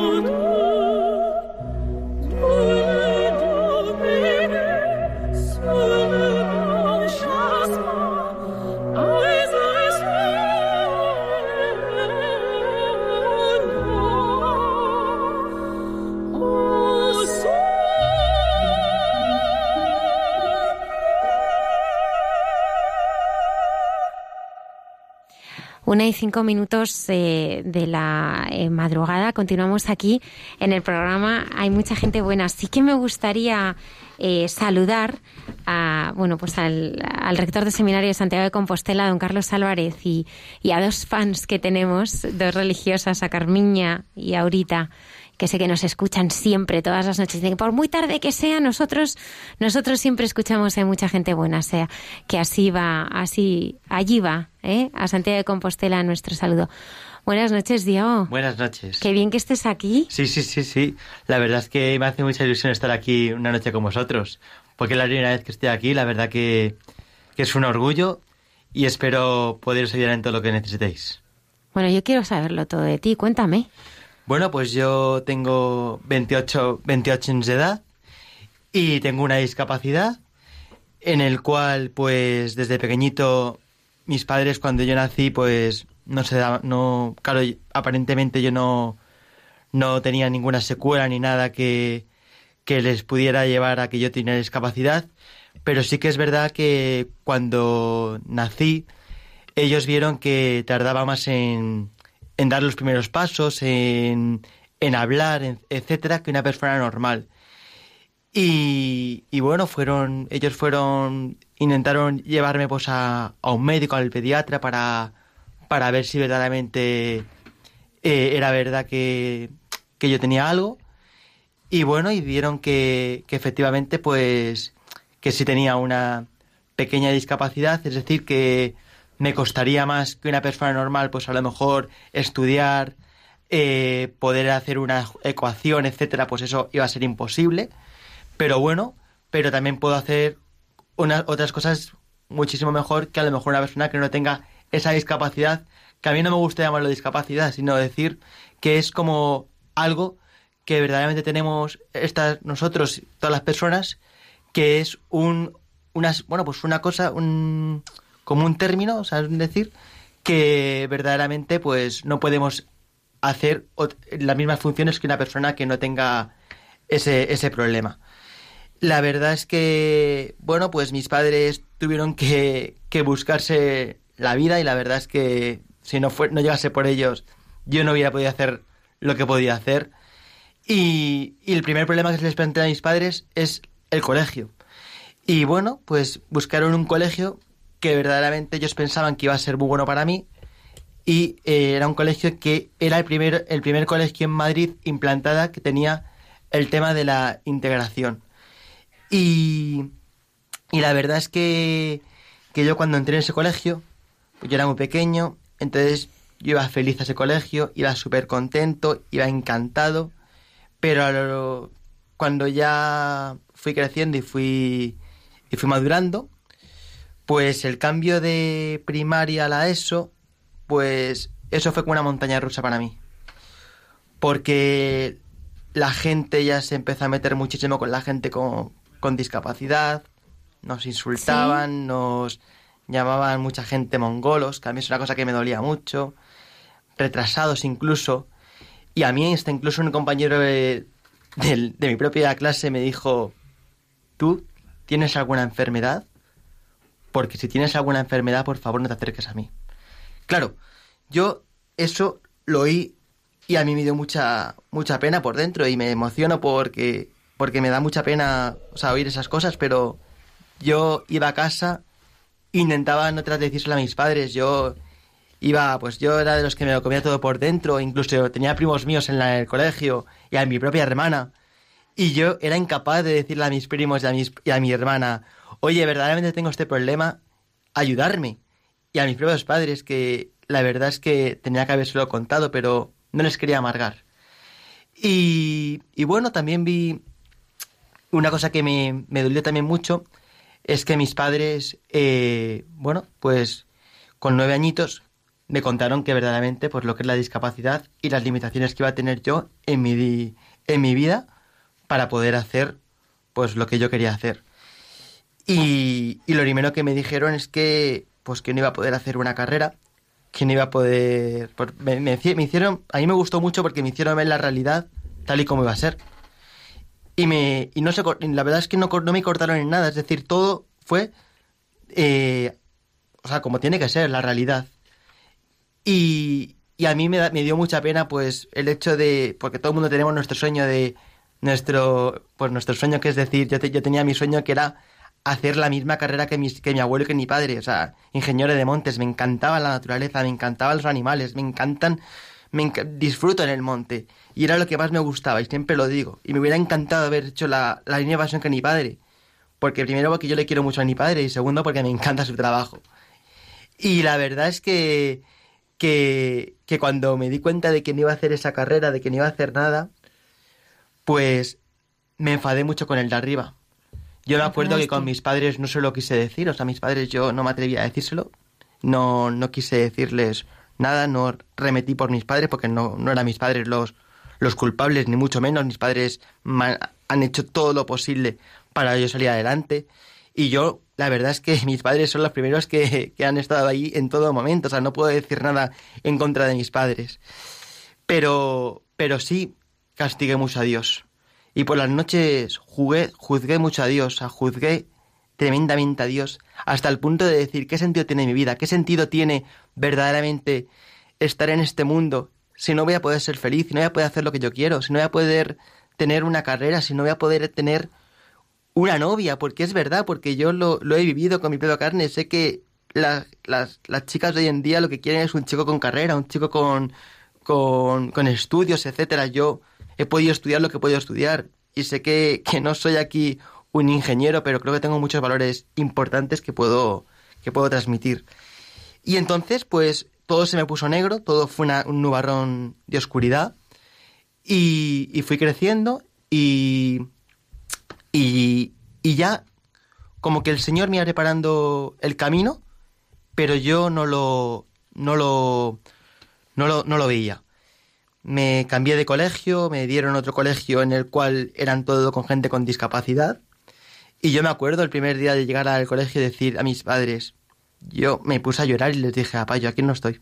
Yo aquí no estoy y juzgué, y soy el primero que juzgué a, a las propias gentes, a la propia con gente con discapacidad, yo las juzgué, que son gente como yo, gente que, que, y yo juzgué yo fui uno de los que más juzgué a esa gente.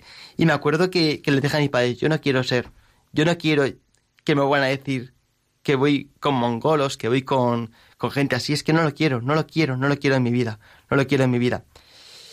Y me acuerdo que, que hablando con el director del colegio me dijo, mira, pruébalo, pruébalo porque te va, te va a ir bien. Y efectivamente, todos los prejuicios que yo tenía, todas las malas que yo tenía, en ese colegio fue buenísimo. Es verdad que a lo mejor la enseñanza pues era muy light, pero lo importante era, lo que más te enseñaban en ese colegio era amar.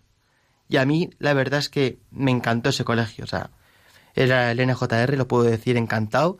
Fue un colegio de 10 y me gustó muchísimo. Luego, otro, plan, otro panorama que tenía en mi, en mi vida, pues es el hecho de qué hago después de este colegio? ¿Qué cosa hago? ¿Una CP?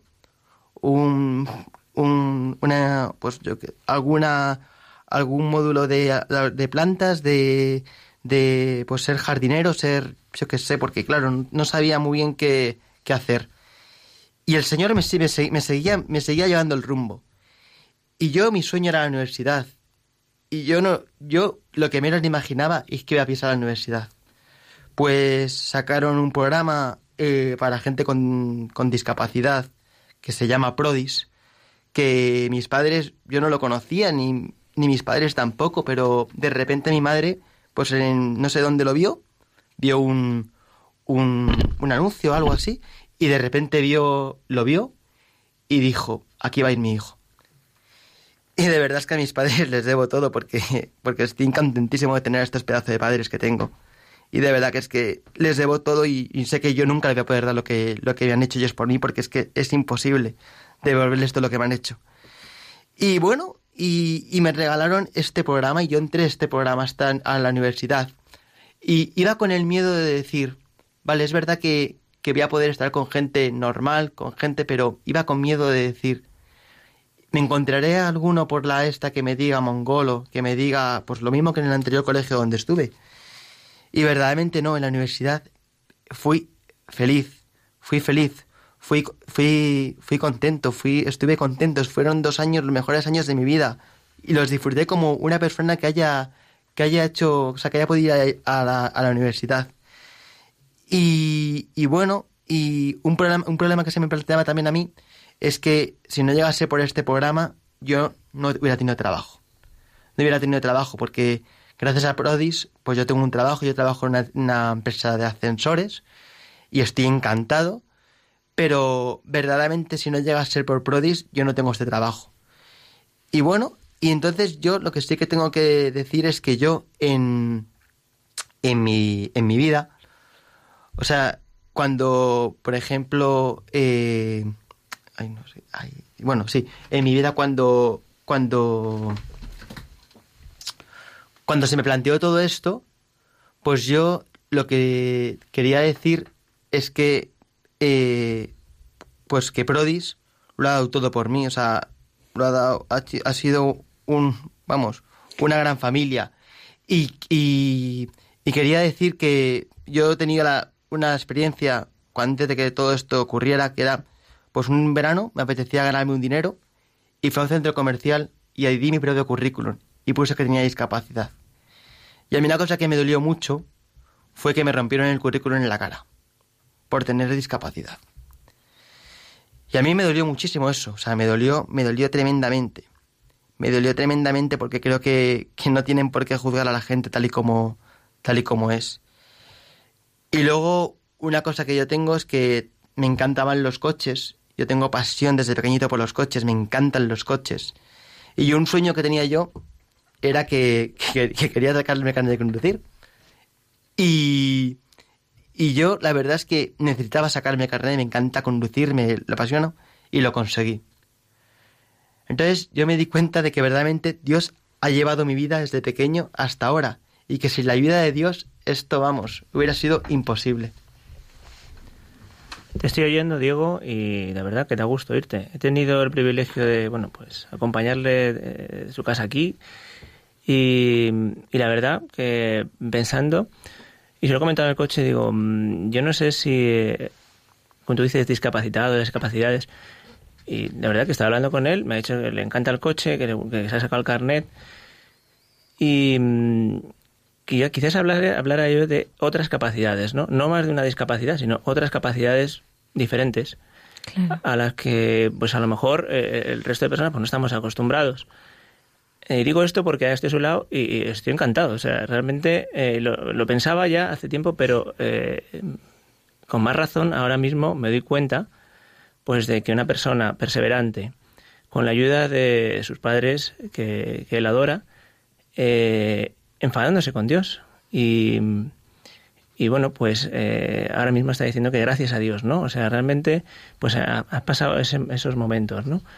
Ahora, igual que has comentado que te has enfadado con Dios, ¿cuándo, a ver si nos puedes contar, cuándo Dios te ha ayudado? ¿Cuándo te le has notado a, a tu lado? Bueno, pues lo primero que cuando Dios me ha ayudado es en la familia que tengo.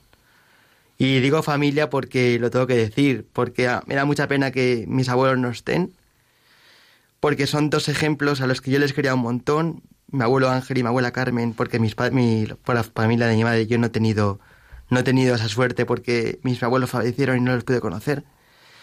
Pero mi abuelo Ángel y mi abuela Carmen fueron unos abuelos increíbles, o sea, me quisieron desde el primer momento, me ayudaron un montón, fueron un ejemplo y, y mis tíos, mis primos, todos mis primos, todos mis tíos, no sé, es, yo les tengo, les tengo un cariño especial porque veo que, que es verdad que mis abuelos siempre han querido que, que la familia nos unamos y que nos queramos.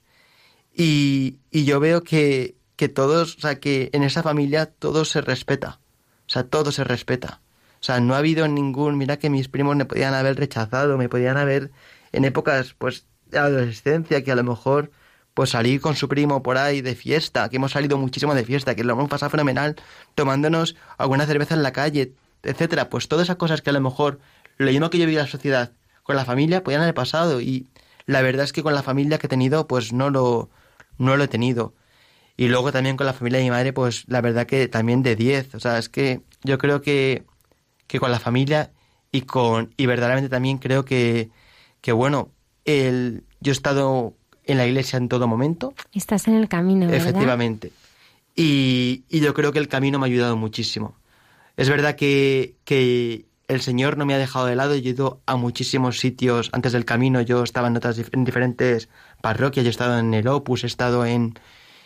Y me ha ido colocando el Señor y ahora me ha puesto en el camino, pero igual el camino es ahora, que igual luego, porque me queda mucha vida por delante y no sé lo que, lo que el Señor quiere de mí, pero ahora me ha puesto el camino en el catecumenal y en el cual yo estoy feliz, o sea, me quieren un montón todos mis hermanos, me quieren un montón toda, toda mi comunidad, toda la gente me apoya, me cuida, me, me respeta, me, me aceptan tal y como soy, que eso creo que, que en muchos sitios no se da. Y aquí sí que se da. Y eso yo creo que todo, pues todo lo que me está llevando es todo porque gracias a Dios y a la Virgen María, que son los que verdaderamente sostienen que yo pueda, que yo haya, haya pues son los que verdaderamente están haciendo que mi vida florezca de alegría, es verdad. Pero es que tu vida es impresionante, Diego. no, bueno. Es verdad. Es que cualquier persona, a lo mejor, ¿sabes? Cuando le pasa algo así, se mete en su habitación, se encierra, se enfada con todo el mundo y piensa que su vida es un fracaso. Y tu vida está... No, es un regalo. Es un regalo, es un regalo. es un regalo de Dios. Es un regalo. Yo lo tengo que decir. Antes no lo decía, pero ahora sí que lo digo. Es un regalo. Pero tú qué le dirías a, a lo mejor a personas que nos escuchan y dicen, pero bueno, ¿qué está diciendo este chico? ¿No? Porque esta, esta limitación no, no es un regalo, es algo que no es bueno. ¿Cómo lo has convertido tú en, en un regalo, en un instrumento de, de Dios? Bueno, porque eh, puedo- yo podía, ten- tenía dos opciones. O estar amargado toda mi vida y decir que vaya, que, que vaya faena lo que, me ha rega- lo que me ha traído al mundo esto, o darle la vuelta a la tortilla y ver el lado bueno que tiene esto. Es decir, yo cuando, cuando veía los nubarrones y veía todo, pues yo no era feliz. O sea, no era feliz porque es que yo estaba amargado. O sea, no, no tenía, no veía felicidad, no veía que mi vida tenía sentido. Y ahora, de verdad, es que lo veo. O sea, veo que, que mi vida tiene sentido, que mi vida, pues, pues cambiando, o sea, haciendo la vuelta, cambiando la, eh, la, vuelta a la tortilla, pues veo que, que mi vida, vamos, es que yo creo que, o sea, es bueno, yo creo que no es, no es o sea, lo, lo mejor es no dejarse llevar por lo malo, o sea, es decir, no, cuando una persona está mal por algo, no dejarse caer por aquello que está mal. Es decir, te toca un, si te toca un cáncer, aunque sea una faena, pues vivirlo como algo que, que bueno, que el de arriba me la, me la ha dado. Y es verdad, cuesta decirlo, pero Con será, será por algo. Claro. O sea, será por algo. Yo lo, yo lo veo así, yo lo, yo lo experimento con, con mi discapacidad. O sea, yo digo, ¿por qué el Señor me ha regalado esto? Yo se lo decía a Antonio antes en el coche. Digo, ¿por qué el Señor me ha regalado esto? Y no se lo ha regalado a alguien que verdaderamente hace daño. Que hace daño, que puede hacer daño en la vida. Pues a lo mejor porque yo lo necesito más que nadie, porque a lo mejor si yo hubiera tenido todo en mi vida, si yo hubiera tenido todo pues de rosas, si hubiera podido hacer todo lo posible y no hubiera tenido nada en mi vida, pues a lo mejor hubiera sido un desgraciado y no hubiera conocido a Dios.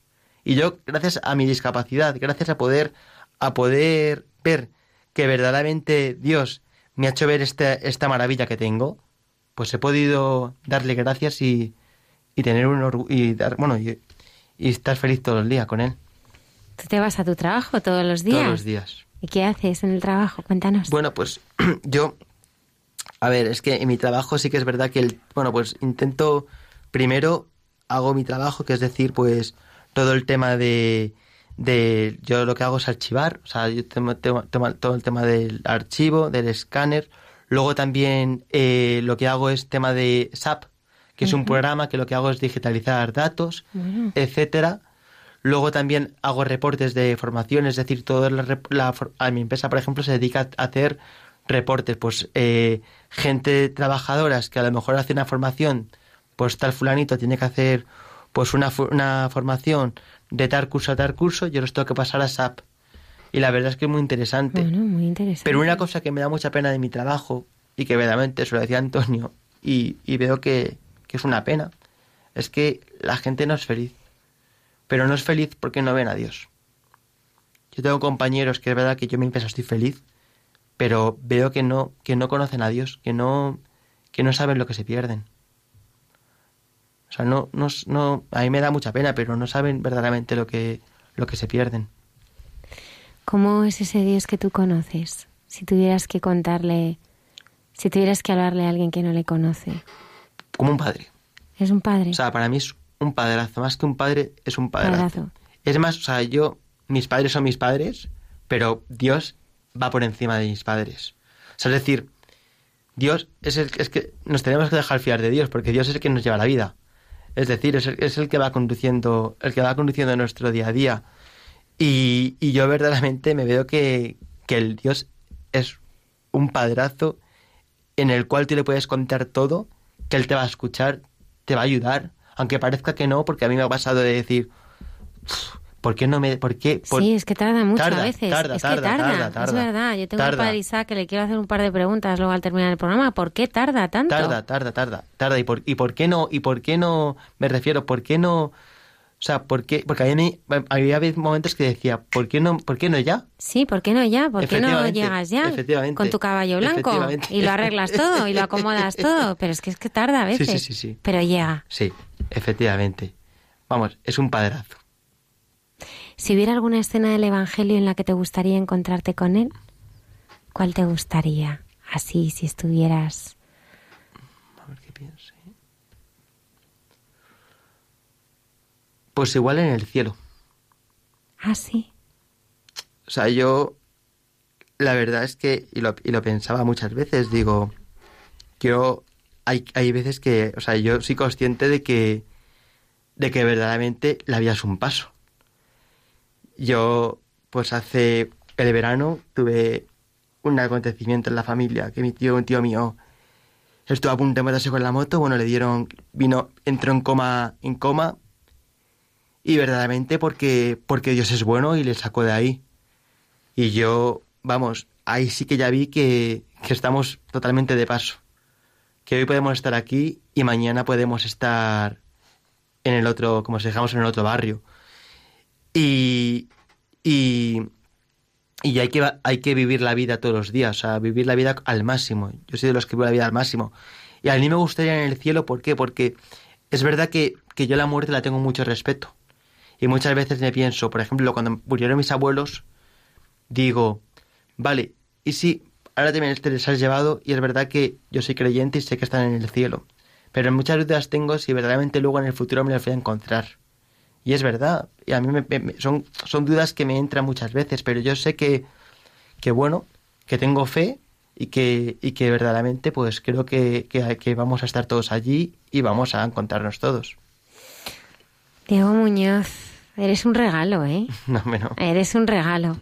Una y 28 minutos eh, de la madrugada. Continuamos aquí en Hay Mucha Gente Buena.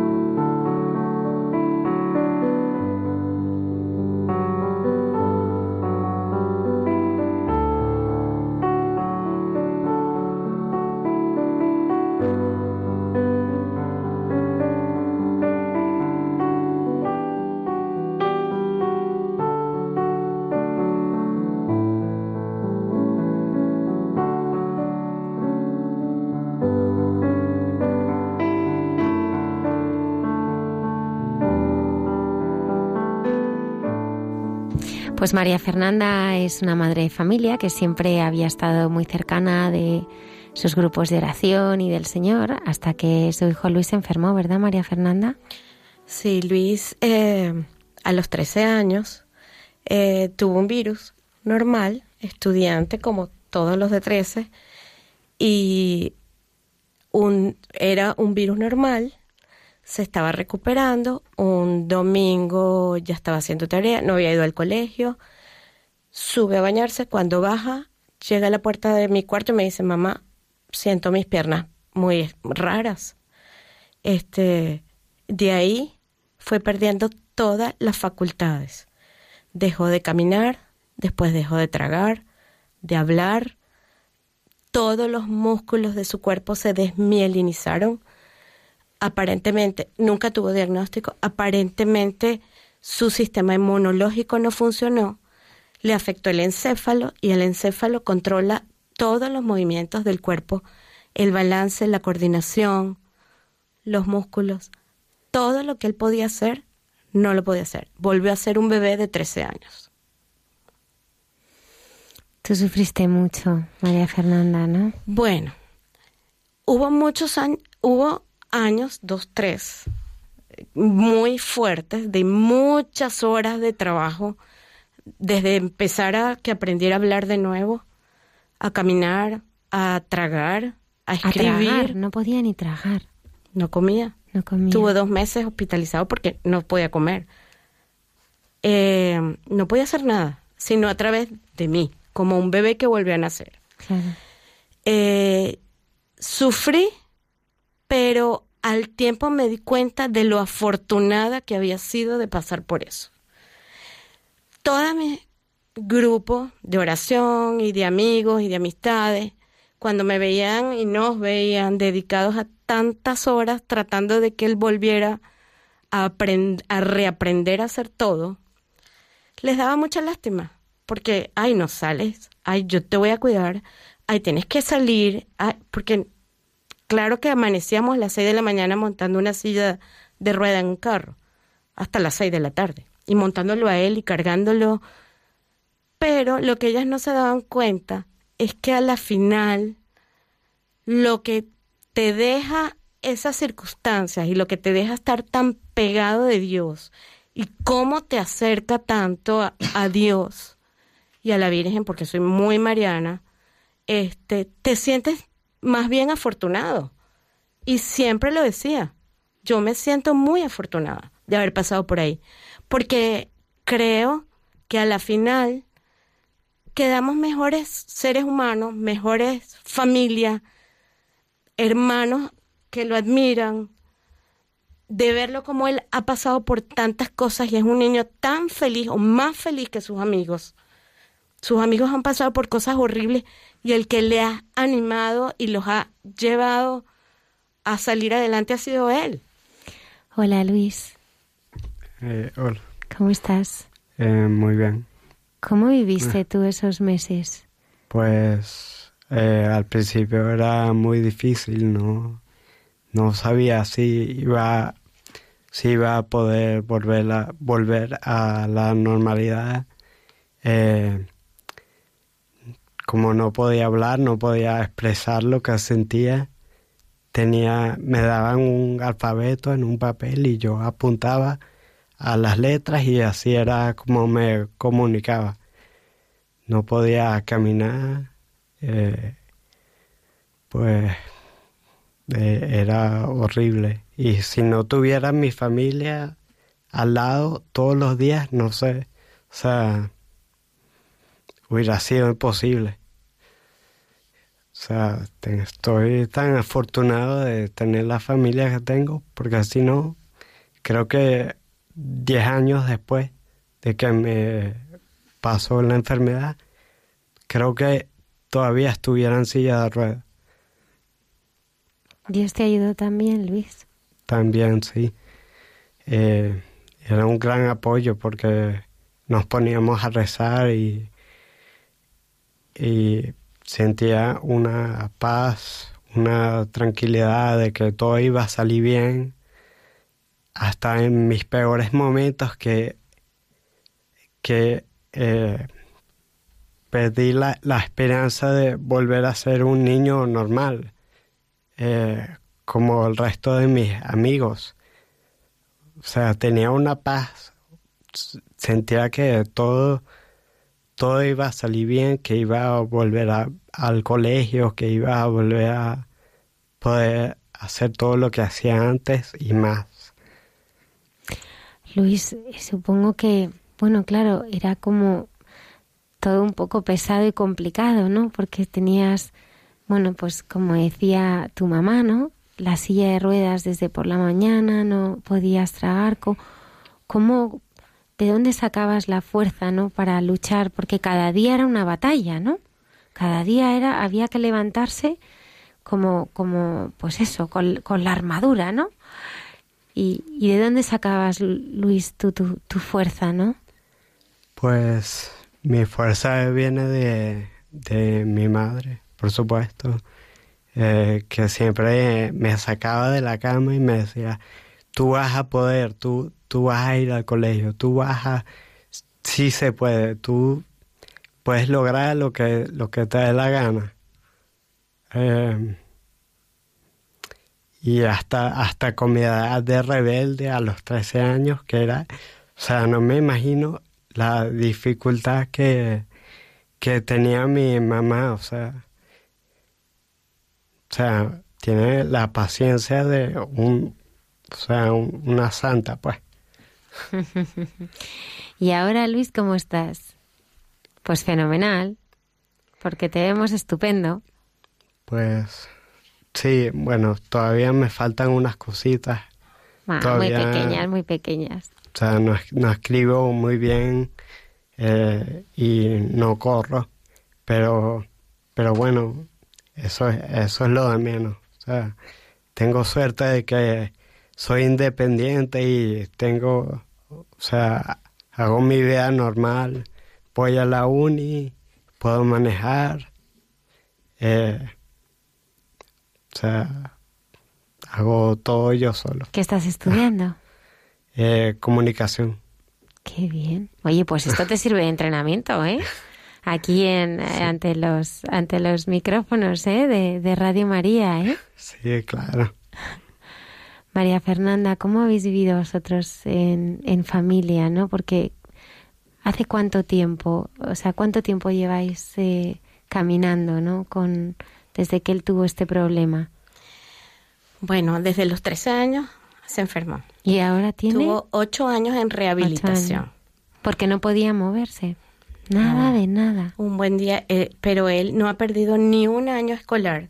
Porque él salió perfecto del colegio y volvió en silla de ruedas con un asistente porque todavía no iba casi que ni al baño solo. Claro. Y, pero él quería ir. Él insistía, yo quiero ir, yo quiero ir. Y bueno, luché, luché, luché, hasta que en el colegio me dijeron, bueno, si, si los doctores me dan los permisos, lo dejamos. Entonces, con ayuda de terapistas que lo entrenaban dentro del colegio, un asistente personal y la tecnología, obviamente, e, él pudo pasar todos sus años. Nunca ha perdido un año escolar ni siquiera de universidad. Ha vivido muchísimas culturas, maneja y aparte de eso, este, es bueno, es un niño que, aunque me decían no va a poder esto, no va a poder lo otro, ya hasta habla tres idiomas, terminó sus terapias y se fue un año solo a Francia, solo, donde no conocía a nadie, donde me decían que no iba a hablar ni siquiera dos idiomas, ya habla tres. O sea, ¿qué te puedo decir? Que estoy más que agradecida. Yo creo que Dios nos pone todo por delante como debe ser y en sus manos. Siempre he tenido la confianza de que si dejo todo en sus manos, todo va a llegar y todo va a salir bien. No tiene por qué ser de otra forma. Y en mi familia eso se sentía.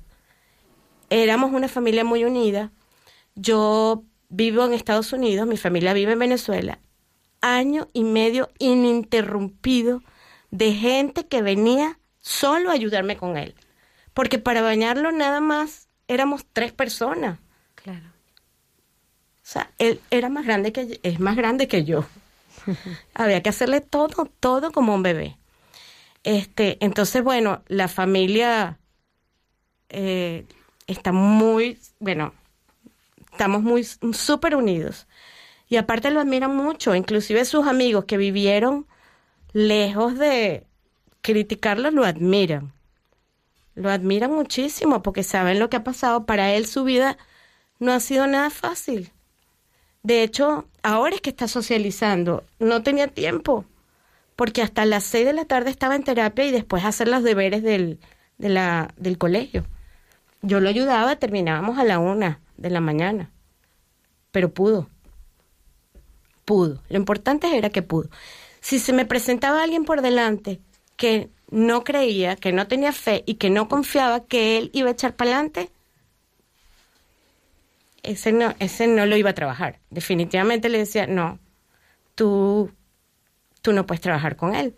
Porque si yo te estoy diciendo que él hoy subió para su cuarto, como pudo, pero subió, y tú me estás diciendo que ya tú no lo puedes trabajar porque él no va a llegar más lejos, pues, ¿qué puedo esperar yo de esa persona que está trabajando con mi hijo en terapias? No. Entonces me puso las personas perfectas, perfectas, que lo amaron, que lucharon con él, que se ponían metas a corto, mediano, largo plazo, que decían, va para el colegio porque va, deja la silla y agarra el andador porque sí en dos semanas. Y así. Y gente bellísima, gente muy positiva. Él tiene un carácter que, yo te digo, nos enseñó. Somos una familia que aprendimos de él. No nosotros no le enseñamos. Él nos enseñó a nosotros. ¿Y ahora, Luis, qué quieres hacer? ¿Qué eh, sueñas? ¿Con qué sueña Luis? Pues eh, yo pienso, eh, yo lo que quiero es comunicar lo que tuve y por lo que he pasado a gente que, que ha pasado por lo mismo y decirles, mira, está bien, yo pasé por lo mismo y, o sea, todo es posible. O sea, tú vas a poder lo que tú quieres hacer. Eh, eh, mostrando mi ejemplo, pues, o sea, y hablando de mis experiencias, espero que eh, gente pueda pensar más positivo, echar, echar adelante, gente que está sufriendo, que no, que no, que piensa que la vida es horrible, que no puede hacer, eh, que piensa que no puede hacer nada. Yo, yo quiero comunicar mi historia y tal vez, tal vez les trae un poquito de positividad en su vida. Y hasta si fuera un poquito, yo sé que hice algo bien. O sea, eso es lo que, lo que quiero hacer, pues.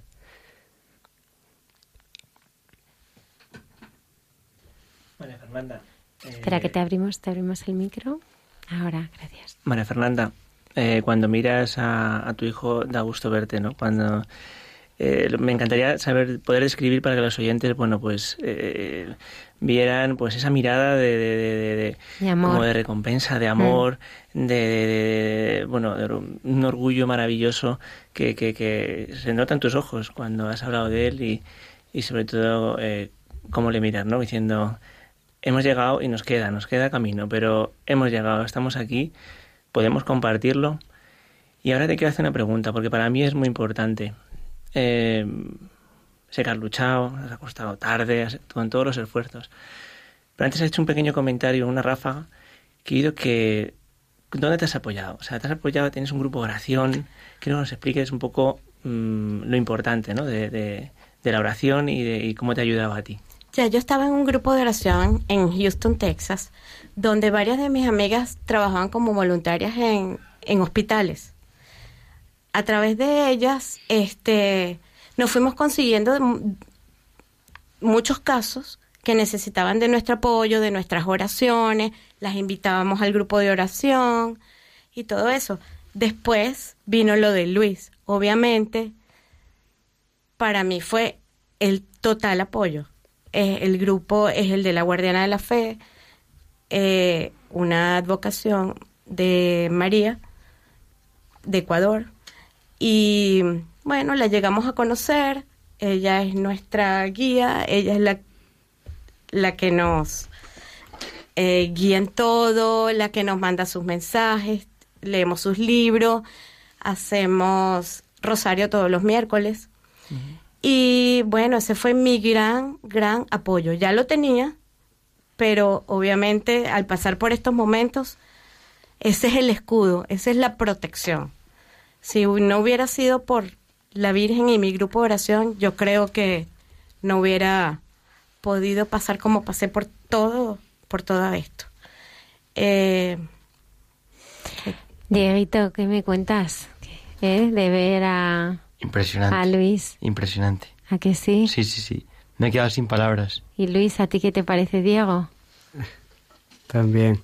Eh, pues siempre es bueno eh, compartir algo similar y sentir que no estamos solos, que todo el mundo tiene, tiene sus cositas. Sois unos héroes, ¿eh? Los dos, ¿eh? Ah, Sois tampoco. unos... No, es verdad.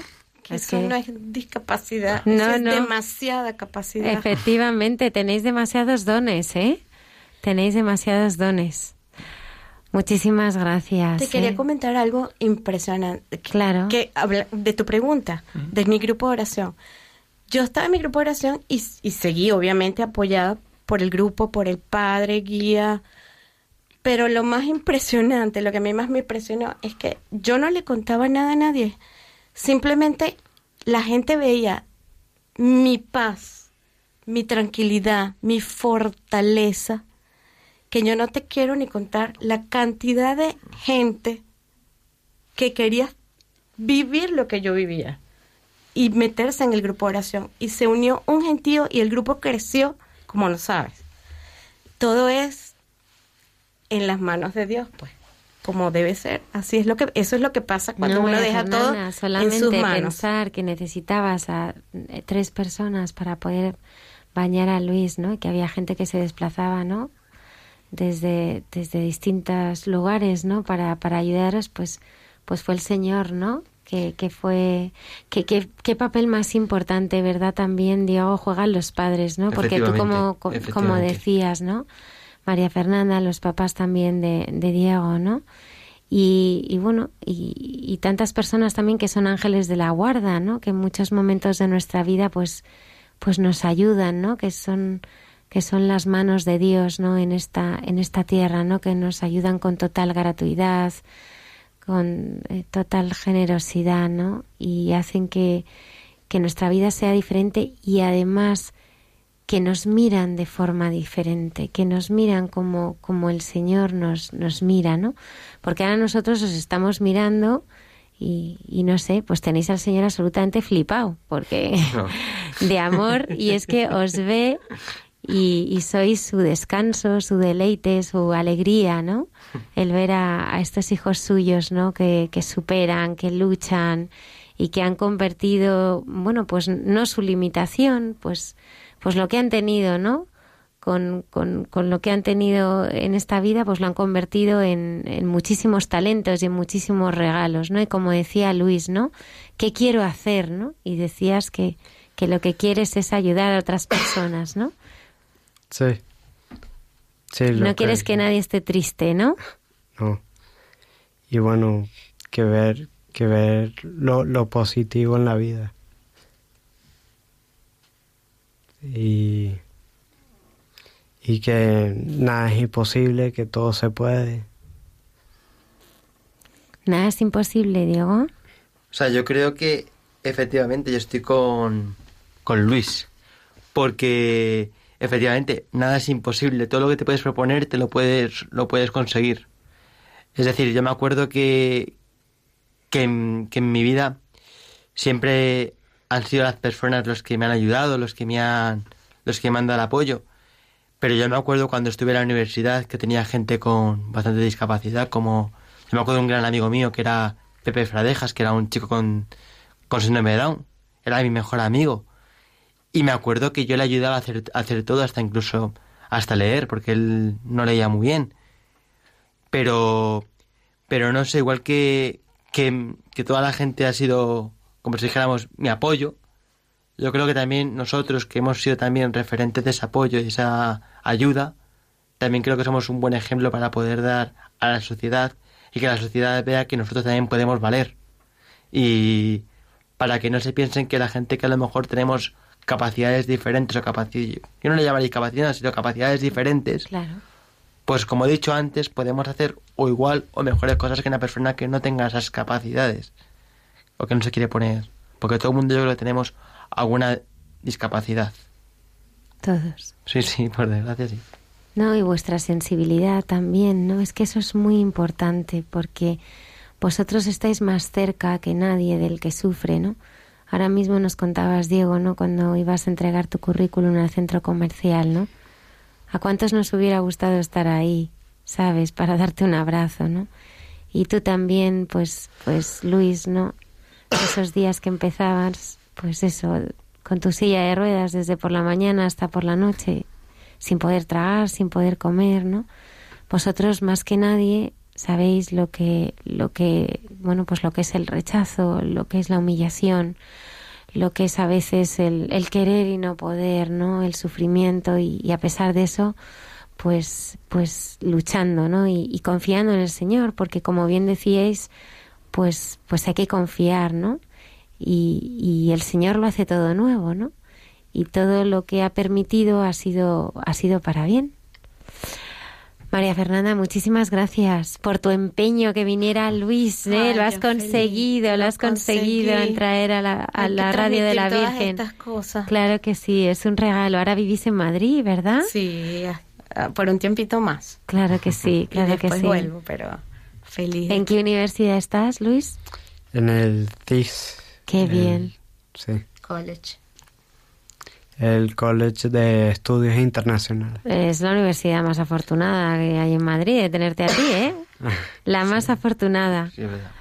Deguito, Muchísimas gracias de verdad a los dos, tanto Antonio como, eres un fenómeno. como a ti, por este... Oye, gracias, porque desde el principio No. sí voy, sí voy, sí voy.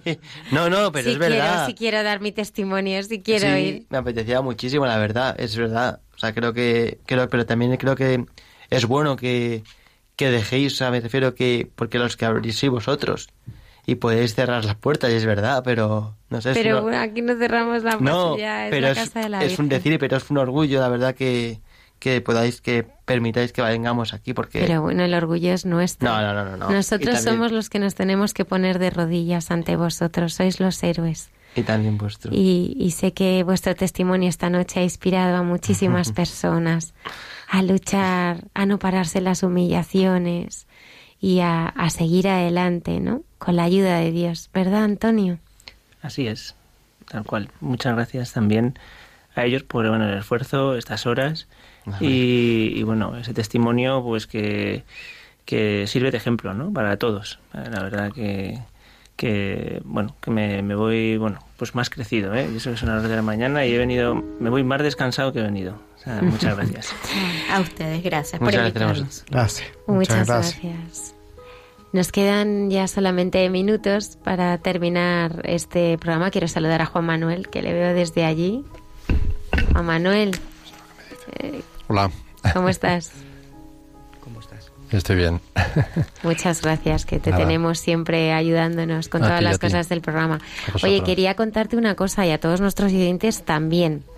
El próximo viernes, el próximo viernes, eh, pues vamos a tener también un programa muy especial sobre el Sagrado Corazón, porque eh, el día 2 de diciembre se abrirá en el Cerro de los Ángeles la Puerta Santa y eh, comienza eh, a celebrarse el centenario del Sagrado Corazón. Vamos a hacer un programa muy especial porque queremos hablar del corazón de Dios. Queremos descubrir su corazón porque por sus heridas hemos sido sanados, cada, uno de nosotros.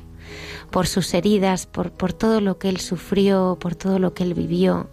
Nuestro amigo que nunca falla nos ha sanado. Queremos hablar de Él. Estaremos con personas que conocen bien y han experimentado su corazón.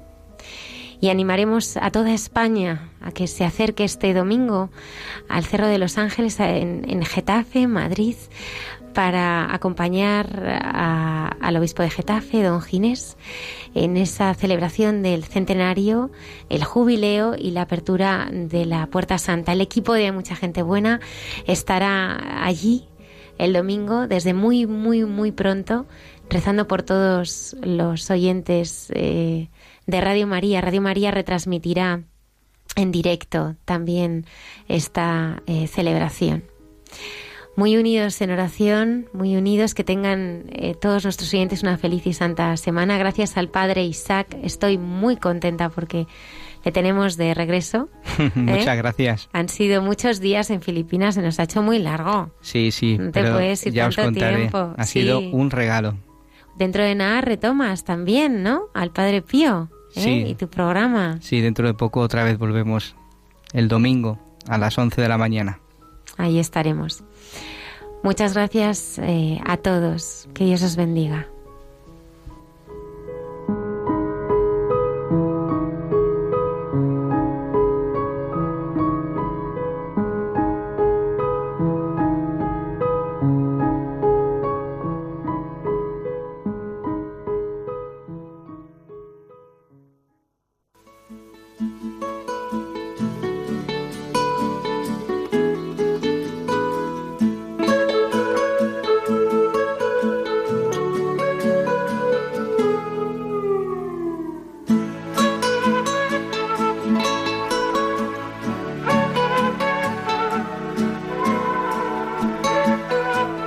Y así finaliza en Radio María. Hay mucha gente buena.